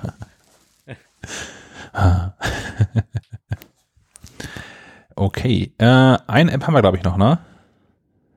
Genau, ich bin bei den Kollegen äh, vom iPhone-Ticker, äh, war das, glaube ich, drüber gestolpert. Die hatten kurz vorgestellt die App Lohfeld Studio. Ähm, das ist eine App, die ähm, sich der Taptic Engine des iPhones bedient und äh, in erster Linie Entwicklern zeigen soll, ähm, wie sich haptisches Feedback ähm, auf dem iPhone umsetzen lässt. Und da gibt es so ein paar Demo-Sequenzen, sowohl Musik ähm, als auch äh, Ausschnitte aus Spielen, die zeigen, wie die Immersion steigen kann, wenn dieser, ich, man nennt es, glaube ich, Linearaktuator im iPhone, also diese Taptic Engine, ähm, durch die Bewegungen, die sie äh, produziert, in der Wahrnehmung ähm, des Rezipienten ähm, so Gefühle wie Bass auslösen kann. Also bei der Musik fand ich sehr beeindruckend. Da wurde das iPhone, das man in der Hand gehalten hatte, tatsächlich äh, gefühlt zum Subwoofer. Also du hattest wirklich eine Basswahrnehmung, ohne dass du jetzt über die Kopfhörer, die du zusätzlich aufhattest, tatsächlich mehr Bass gehört hättest. Aber du hast ihn halt eben gefühlt. Ähm, Lohfeld ähm, hatte vor ein paar Jahren Kickstarter laufen für eine, Armband, sah aus wie eine Armbanduhr, ähm, hieß The Best Led und war ein Device, wo du quasi ähm, am Handgelenk im Prinzip genau sowas wie diese Taptic Engine hattest, also Gerät, das quasi zur Musik äh, mitbrummte oder vibrierte äh, und dir dadurch tatsächlich auch äh, einen ähm, ja, einen tieferen Eindruck von, von, von dem Bessen irgendwie vermittelt hatte. Und ich glaube, die haben jetzt halt eben ihr Geschäftsmodell geändert. Also dieses Basslet-Armband kannst du, glaube ich, schon längere Zeit nicht mehr kaufen, sondern die stellen Werkzeuge für Entwickler bereit, äh, um eben äh, im iPhone diese Taptic Engine besser nutzen zu können. Die haben da irgendwie eine API für und diese App Lowfeld Studio, die ist kostenlos. Und ich glaube, die so einfach Entwicklern ähm, zeigen, was möglich ist und ähm, hat da eben ein paar Beispiele mit an Bord. Ähm, noch Anekdote, Lohfeld äh, lizenziert, glaube ich, die Technologie, die sie haben, auch. Ich habe hier so einen ähm, Sequencer Synthesizer von Teenage Engineering stehen, ein äh, OP-Set. Und äh, der hat so einen Modulschacht, da kann man unter anderem so einen Rumble-Modul reinpacken. Und da ist so meines Wissens nach auch Technologie von Lohfeld drin. Ähm, die dann einfach wieder den Effekt hast, du spielst irgendwelche äh, Sequenzen ab, äh, die auch Bässe beinhalten und durch den ähm, durch dieses Rumble-Modul vibriert und wackelt das Ding quasi so mit, dass du dann auch eine erweiterte Wahrnehmung vom, vom Klang hast, die über das hinausgeht, was du auf den Ohren hast. Einfach dadurch, dass du die Finger drauf liegen hast und äh, die Schwingungen damit wahrnimmst. Das lässt sich alles äh, sch schwer in Worte fassen, aber mit der App kann es äh, ganz einfach äh, zu Hause am eigenen iPhone ausprobiert werden. Abgefahren. Hm. Aber klingt wie was, das man erlebt haben muss. Genau, und ich meine, weil, weil, weil es kostenlos ähm, spricht da ja auch nichts gegen, mal eben die, die fünf Minuten drauf zu schmeißen, weil so wahnsinnig viele Beispiele sind da auch nicht drin.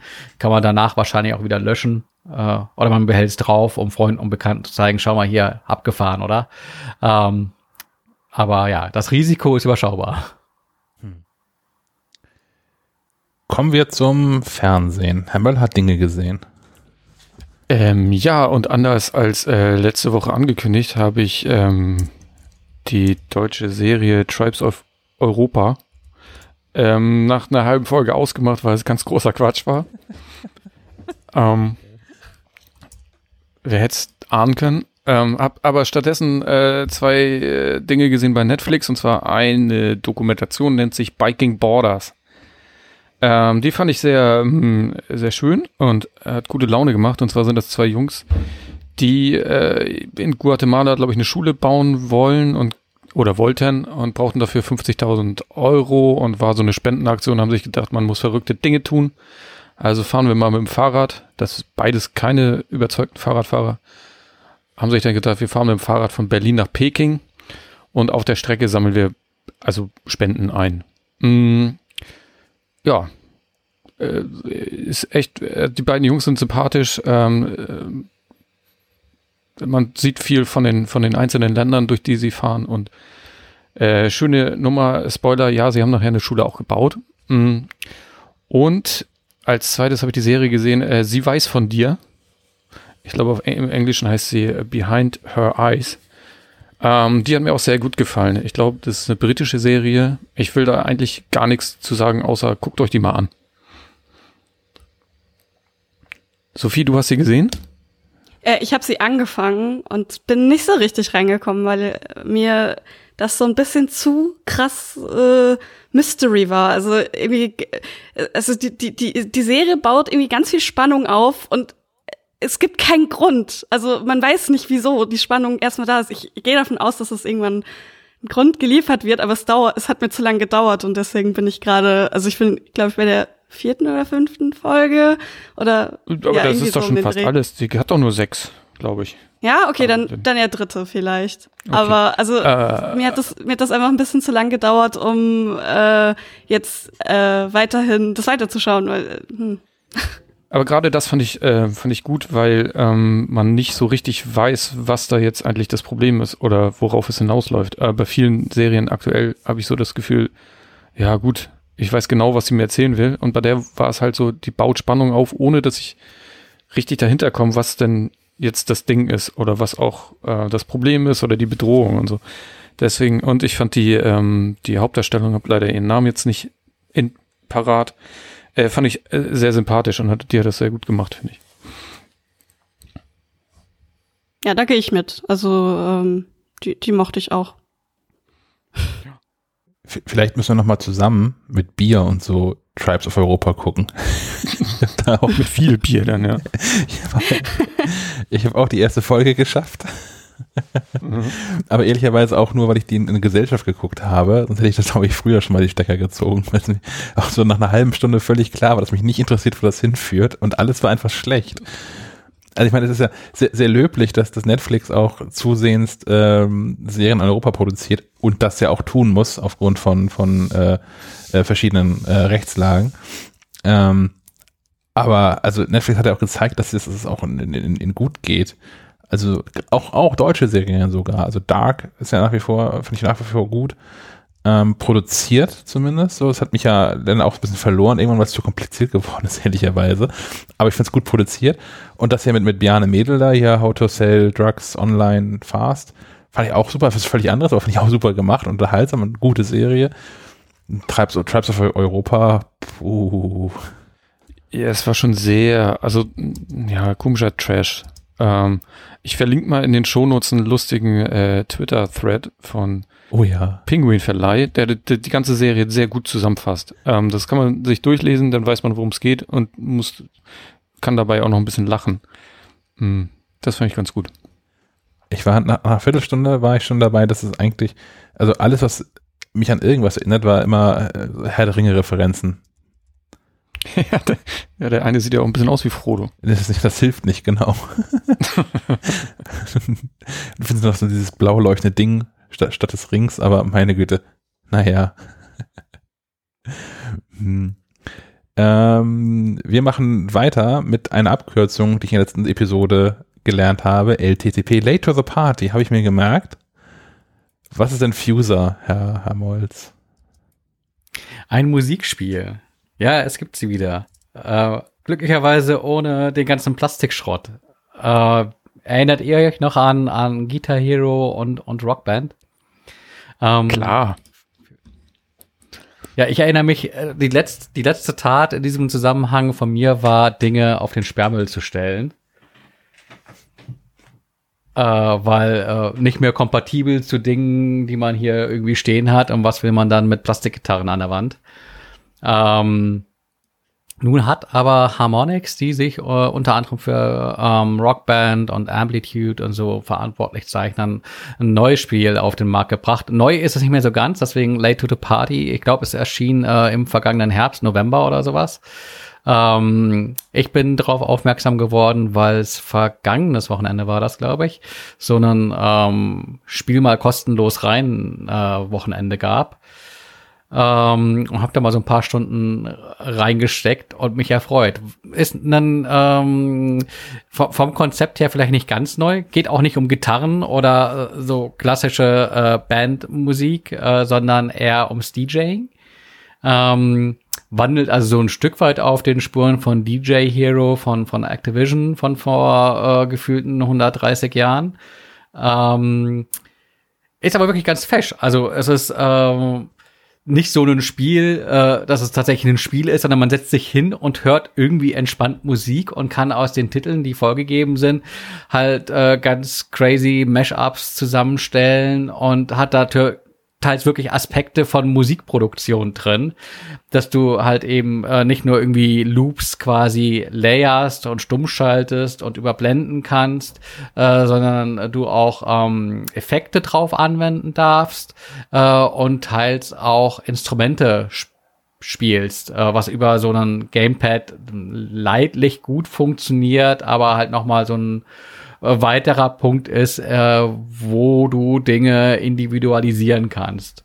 Äh, ist natürlich spannend, weil die Musikauswahl so äh, wirklich quer durch den Garten ist. Also dann kannst du irgendwie ähm, Rage Against the Machine mit, mit Country und Whitney Houston und sonst was äh, zusammenmischen. Das klingt alles sehr wild, äh, so in der, in der Theorie, aber in der Praxis kommen da wirklich äh, spannende Sachen und Ideen bei rum. Und ähm, man hat so eine Kampagne, wo du halt irgendwie, die ist so ein bisschen cringe äh, präsentiert, also eher zum Fremdschämen, da hatte ich jetzt nicht so die, die große Freude dran. Aber du hast dann halt auch so ein Publikum, so ein virtuelles, vor dem du auf großer äh, Bühne mit deinem Avatar stehst und äh, die haben dann auch so Wünsche mit, hey, jetzt mal irgendwie was mit Geige oder ich stehe voll auf Musik aus den 1970er Jahren und dann musst du halt eben auch äh, deren Wünsche irgendwie erfüllen und sammelst dann Punkte, das dann auch ganz ähnlich wie seinerzeit in Rockband, dass du so maximal fünf Sterne erreichen kannst. Und diese fünf Sterne zu erreichen, das ist gar nicht so einfach, also das habe ich jetzt so ein, zwei, drei Mal vielleicht geschafft, ähm, aber ähm, dann auch gemerkt, dass du im freien Spiel äh, mehr Spaß haben kannst, weil da hast du einfach gar nicht den Druck, da irgendwelche Vorgaben zu erfüllen, sondern kannst ganz nach ähm, Freinase da Dinge zusammenmischen und äh, Freude dran haben. Ähm, Randbemerkung, ich habe jetzt hier so zwischenzeitlich mal so eine Sonos Arc stehen und die via e-Arc an die Klotze angeschlossen und habe da irgendwie immer noch nicht die richtige Einstellung gefunden, um da Leck und Zeitversatz loszuwerden, was insbesondere bei dem Spielen von diesen Softwareinstrumenten in Fuser etwas nervig ist, wenn du da irgendwie eine Taste drückst und es dauert so eine ich möchte nicht sagen eine Sekunde, aber la lange genug, ähm, als dass da ein Versatz äh, entsteht, der dich nicht musikalisch sinnvoll äh, Noten platzieren lässt. Ähm, da muss ich irgendwie noch mal dran puzzeln, ähm, weil äh, nach dem Testwochenende äh, war ich dann motiviert genug, äh, das dann auch dauerhaft meiner Bibliothek hinzuzufügen.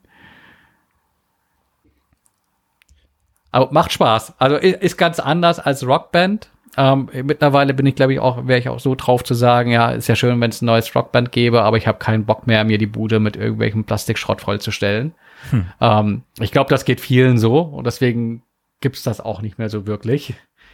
Ähm, aber so als weniger als Spiel, sondern mehr so als Erfahrung und so interaktives Musik hören sozusagen, äh, habe ich da Spaß dran. Und äh, eins der wenigen, einer der wenigen Titel, wo dann auch meine Tochter so über meine Schulter guckt und fragt, hey, was machst du da eigentlich? Das sieht ja ganz cool aus. Da, da, da würde ich auch mal gerne. Bei allem anderen denkst du nur, ach, der, der alte Mann und sein, sein Baller oder Tetris-Schrott, da kann ich nichts mit anfangen. Ähm, ja. Ich glaube, wenn es um Spielen geht, hat sie eine Leidenschaft, äh, Autorennspiele. Hm. Das, das lockt sie vielleicht auch noch, aber ja. Dann muss sie sich ja noch gedulden, weil Gran Turismo hier verschoben wurde, ne? Ja, ich glaube, das hat zu viel Realismus. Also es muss schon sowas sein, wo man okay, andere auch von der Straße drängen darf. Ähm, Burnout. noch zu Fuser, man kann, glaube ich, unabhängig davon, dass es mal dieses Gratis-Wochenende jetzt gerade gab für äh, auf, auf Xbox, ähm, gibt es, glaube ich, auch eine Demo-Version. Also man kann da, glaube ich, auch äh, unverbindlich mal reinschnuppern. Würde ich empfehlen. Also selbst wenn man es danach nicht so cool findet, dass man dafür, äh, ich weiß nicht, ich glaube 60 Euro sind äh, zahlen möchte. Ähm, ja. Und das Problem bei so Spielen ist ja immer, wenn du da irgendwie einmal anfängst, dann findest du dann äh, in der Library doch irgendwie einen Song, der noch gesperrt ist für 1,99, den du aber unbedingt haben willst. Und dann wird das schnell äh, zu einem Invest, je nachdem, wie über dann die, der eigene Geschmack mit dem äh, von den Entwicklern zusammenliegt, findet man halt mehr oder weniger Songs, die man gerne noch zusätzlich haben würde. Aber kostenlos reinstoppern kann man. Ich finde es äh, eine prima Sache. Und äh, für, wie gesagt, kostenlos reinstoppern geht immer. Also ist die Zeit auch wert. Ich meine, Zeit ist ja der, die andere Währung, die man so hat. Und ähm, ja. Naja. Ähm, ja, während Stefan schöngeistigen Dingen frönt und Musikspiele spielt, läuft Herr Möller durch, durch Wälder und haut Dinge kaputt. Das stimmt gar nicht. Ich erschaffe Dinge. Ach so. Ja, okay, ich muss auch den einen oder anderen Baum fällen dafür.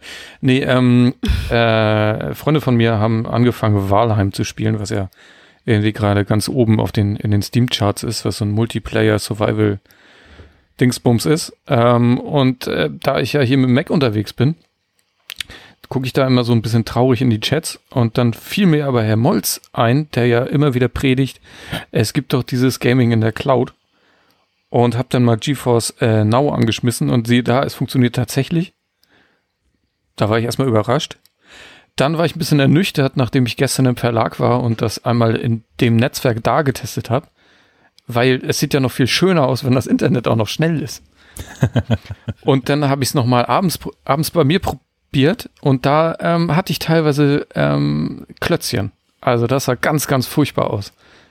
Naja, es ist sehr abhängig von der Internetgeschwindigkeit. Ansonsten macht das Spiel Spaß. Es ist gar nicht so sehr die Geschwindigkeit, das äh, noch so als als als Tipp äh, von mir, sondern vor allem von der äh, vom vom Lag und von der Stabilität der Leitung äh, Verbindung.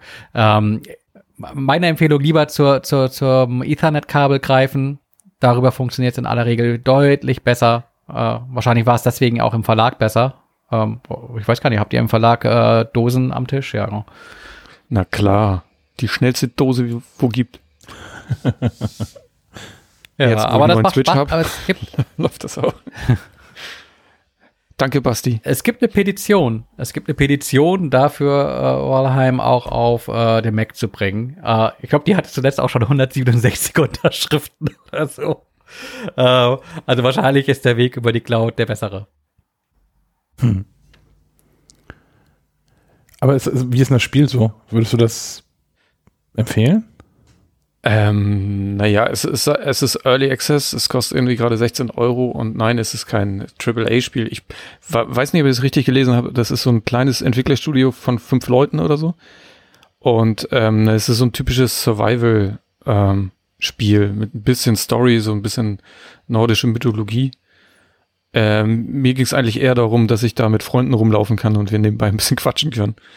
Das ist ja aktuell immer eine ganz gute Möglichkeit, um ein bisschen sozialen Kontakt zu halten. Ähm, äh, ja, es ist, ist halt sehr entspannt, ne? Also man läuft so durch Wälder, ab und zu trifft man mal so ein, so ein, so ein Halbling, also so ein Gnom und muss dann zerhauen oder sonst baut man ein bisschen äh, Holz ab und baut sich seine Hütte da auf. Es ist eher entspannt, sag ich mal. Mhm. Was hat denn Sony Neues zu berichten? Ja, gestern hatten die ein äh, State of Play Event. Ich habe das selber gar nicht mitbekommen, muss ich ehrlich gestehen. Ich, mir, mir wurde ähm, von meinem Freund mitgeteilt, dass das um 11 Uhr, also oder 23 Uhr gestern äh, stattfinden sollte. Äh, und dann habe ich äh, Breath of the Wild gespielt und die Zeit vergessen. Aber äh, ich habe gerade vorhin, äh, bevor der Podcast wieder losging, habe ich gesehen, äh, äh, habe ich mich dran erinnert und äh, kurz mal reingeschaut, was es alles so gab. Und ich glaube, habt ihr das gesehen? Nee, da schlafe ich schon. Ich habe erst durch dich erfahren, dass er stattfand. Ah, okay. ja, okay, nee, ist ja, ist ja kein Problem. Ähm, ich glaube, so die mit die größte Ankündigung war ähm, der nächste Teil vom Final Fantasy VII Remake. In, äh, Integrate heißt es, glaube ich. Ähm, ich habe nur Ausschnitte aus dem Trailer gesehen, aber es sah, sah eigentlich ganz spannend aus. Und ansonsten, was ich, was sie, glaube ich, schon länger Ja, irgendwie. Ich, der, du sagtest der nächste Teil, aber ich hatte das ähm, so verstanden, dass das ähm, nicht schon der nächste Teil ist, sondern eher so eine äh, aufgebohrte Version des ersten Spiels, wo so auch so ein, zwei Kapitel drangehangen wurden. Das heißt, nicht, nicht die große nächste Fortsetzung ist, auf die jetzt irgendwie alle warten. Ähm, so, so ein bisschen wie so eine Game of the Year Edition, wo noch so ein bisschen Bonus-Content dabei ist. Ach so. Und okay. das kann man Dann für lockere falsch 80 Euro vorbestellen? Wow. da wird die Kuh aber gemolken. Ne? Wäre die schon. 80 ist schon umgefallen. happig.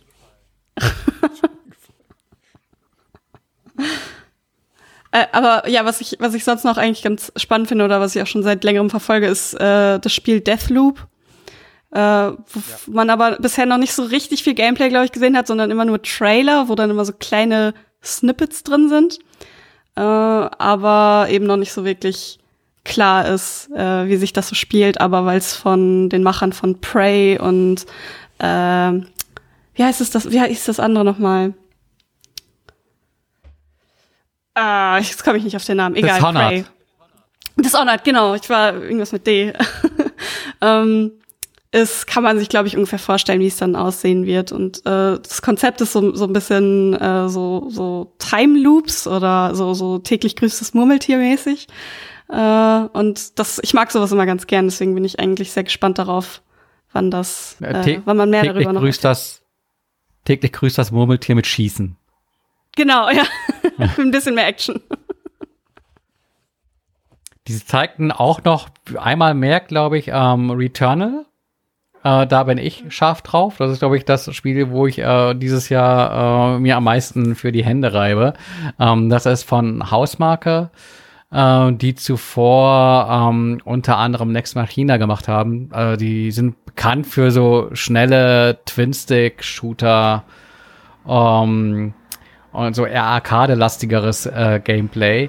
Returnal sieht aber erstmal aus wie so ein Third-Person-Shooter, kombiniert das aber mit so, so Bullet-Hell-Mechanismen, wo du dich halt wirklich ähm, irgendwie auf ausgefahrene Gegner und Angriffsformationen einstellen musst, zugleich aber so eine Umgebung hast, äh, die sich nach jedem äh, Ableben äh, neu generiert. Also Hintergrundgeschichte ist, glaube ich, sowas wie ist irgendwie ein wundersamer Alien-Planet. Man muss herausfinden, was da irgendwie Sache ist.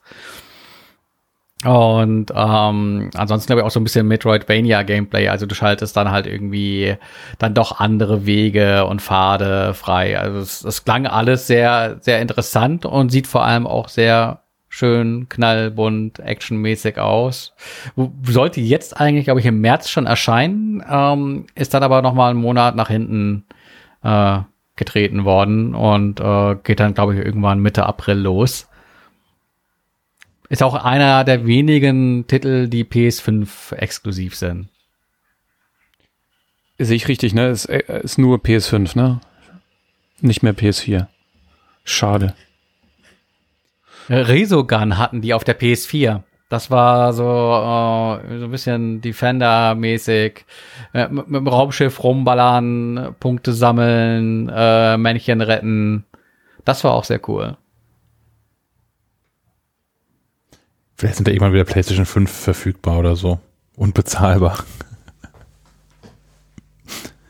Hm. Ich habe nur ein bisschen noch Musik mitgebracht, ähm, denn äh, ähm, das das französische Musikerduo Daft Punk haben sich Anfang der Woche aufgelöst oder zumindest die, die Trennung bekannt gegeben. Und ähm, hört, hört die Musik, das ist alles total cool, was die gemacht haben in den, äh, ich weiß gar nicht, wie, viel- wie viele Bandjahren, Anfang, Anfang der 90er sind die, haben die, glaube ich, sich zusammengeschlossen, ne? Ähm, recht lange Zeit auf jeden Fall. Jetzt sieben Jahre schon nichts Neues mehr gemacht. Und ähm, ich will auch gar nicht so viel erzählen, weil man das einfach wirklich sich einfach anhören kann. Ähm, Gerade auch in Apple Music haben wir eine ganz gute Essentials Playlist. Das ist, glaube ich, für Menschen, die Punk noch nicht kennen, ein ganz guter Einstieg. Und ähm, wer sich ein bisschen erklären lassen möchte, warum die Musik von Daft Punk gut funktioniert, wir haben in den Show Notes verlinkt ein ähm, Video von den ähm, WDR 1 Live Masterclasses. Da erklärt ähm, Chili Gonzales Get Lucky, warum das funktioniert, warum es toll ist. Ähm, ansonsten könnten wir an der Stelle vielleicht noch ein, zwei lustige Ideen einsammeln, denn ähm, wie den äh, wie Menschen, die aufmerksam zuhören, aufgefallen sein wird, sind wir in Episode 99. Das heißt, die nächste Episode wird die äh, Schleifenquadrat 100 sein. Und wir haben uns noch nicht, also obwohl wir auch schon vor allem Stefan schon Ideen gesammelt hat, was man tun könnte, wir haben uns noch nicht so richtig auf den Schlachtplan geeinigt, was man mit der 100 machen sollte, ob man da irgendwas machen sollte. Ähm, falls, falls ihr Wünsche, Anregungen habt, kippt das doch gerne mal bei uns rein. Falls ihr Fragen habt, die noch nie beantwortet worden sind oder sowas. Ähm, vielleicht kommen wir gemeinsam auf irgendeinen einen netten Nenner, wie man dieses Jubiläum begehen kann. Ge Geschenke zum Hundertsten. die wir verteilen oder wir bekommen. Ich, ja, das, ich warte da noch drauf. Wer kriegt jetzt was? Auf dein Geschenk? Ja. Naja. Ja, mal gucken, wie das, wie das so wird. Ähm, aber ich glaube, für diese Woche sind wir soweit durch, wa? Ich würde sagen, wir haben Ja. Hab fertig. Dann einmal mehr äh, vielen Dank fürs Zuhören und wir hören uns dann in der nächsten Woche zur großen Jubiläumsgala. Auf Wiederhören. Tschüss. Jo, bis denn dann.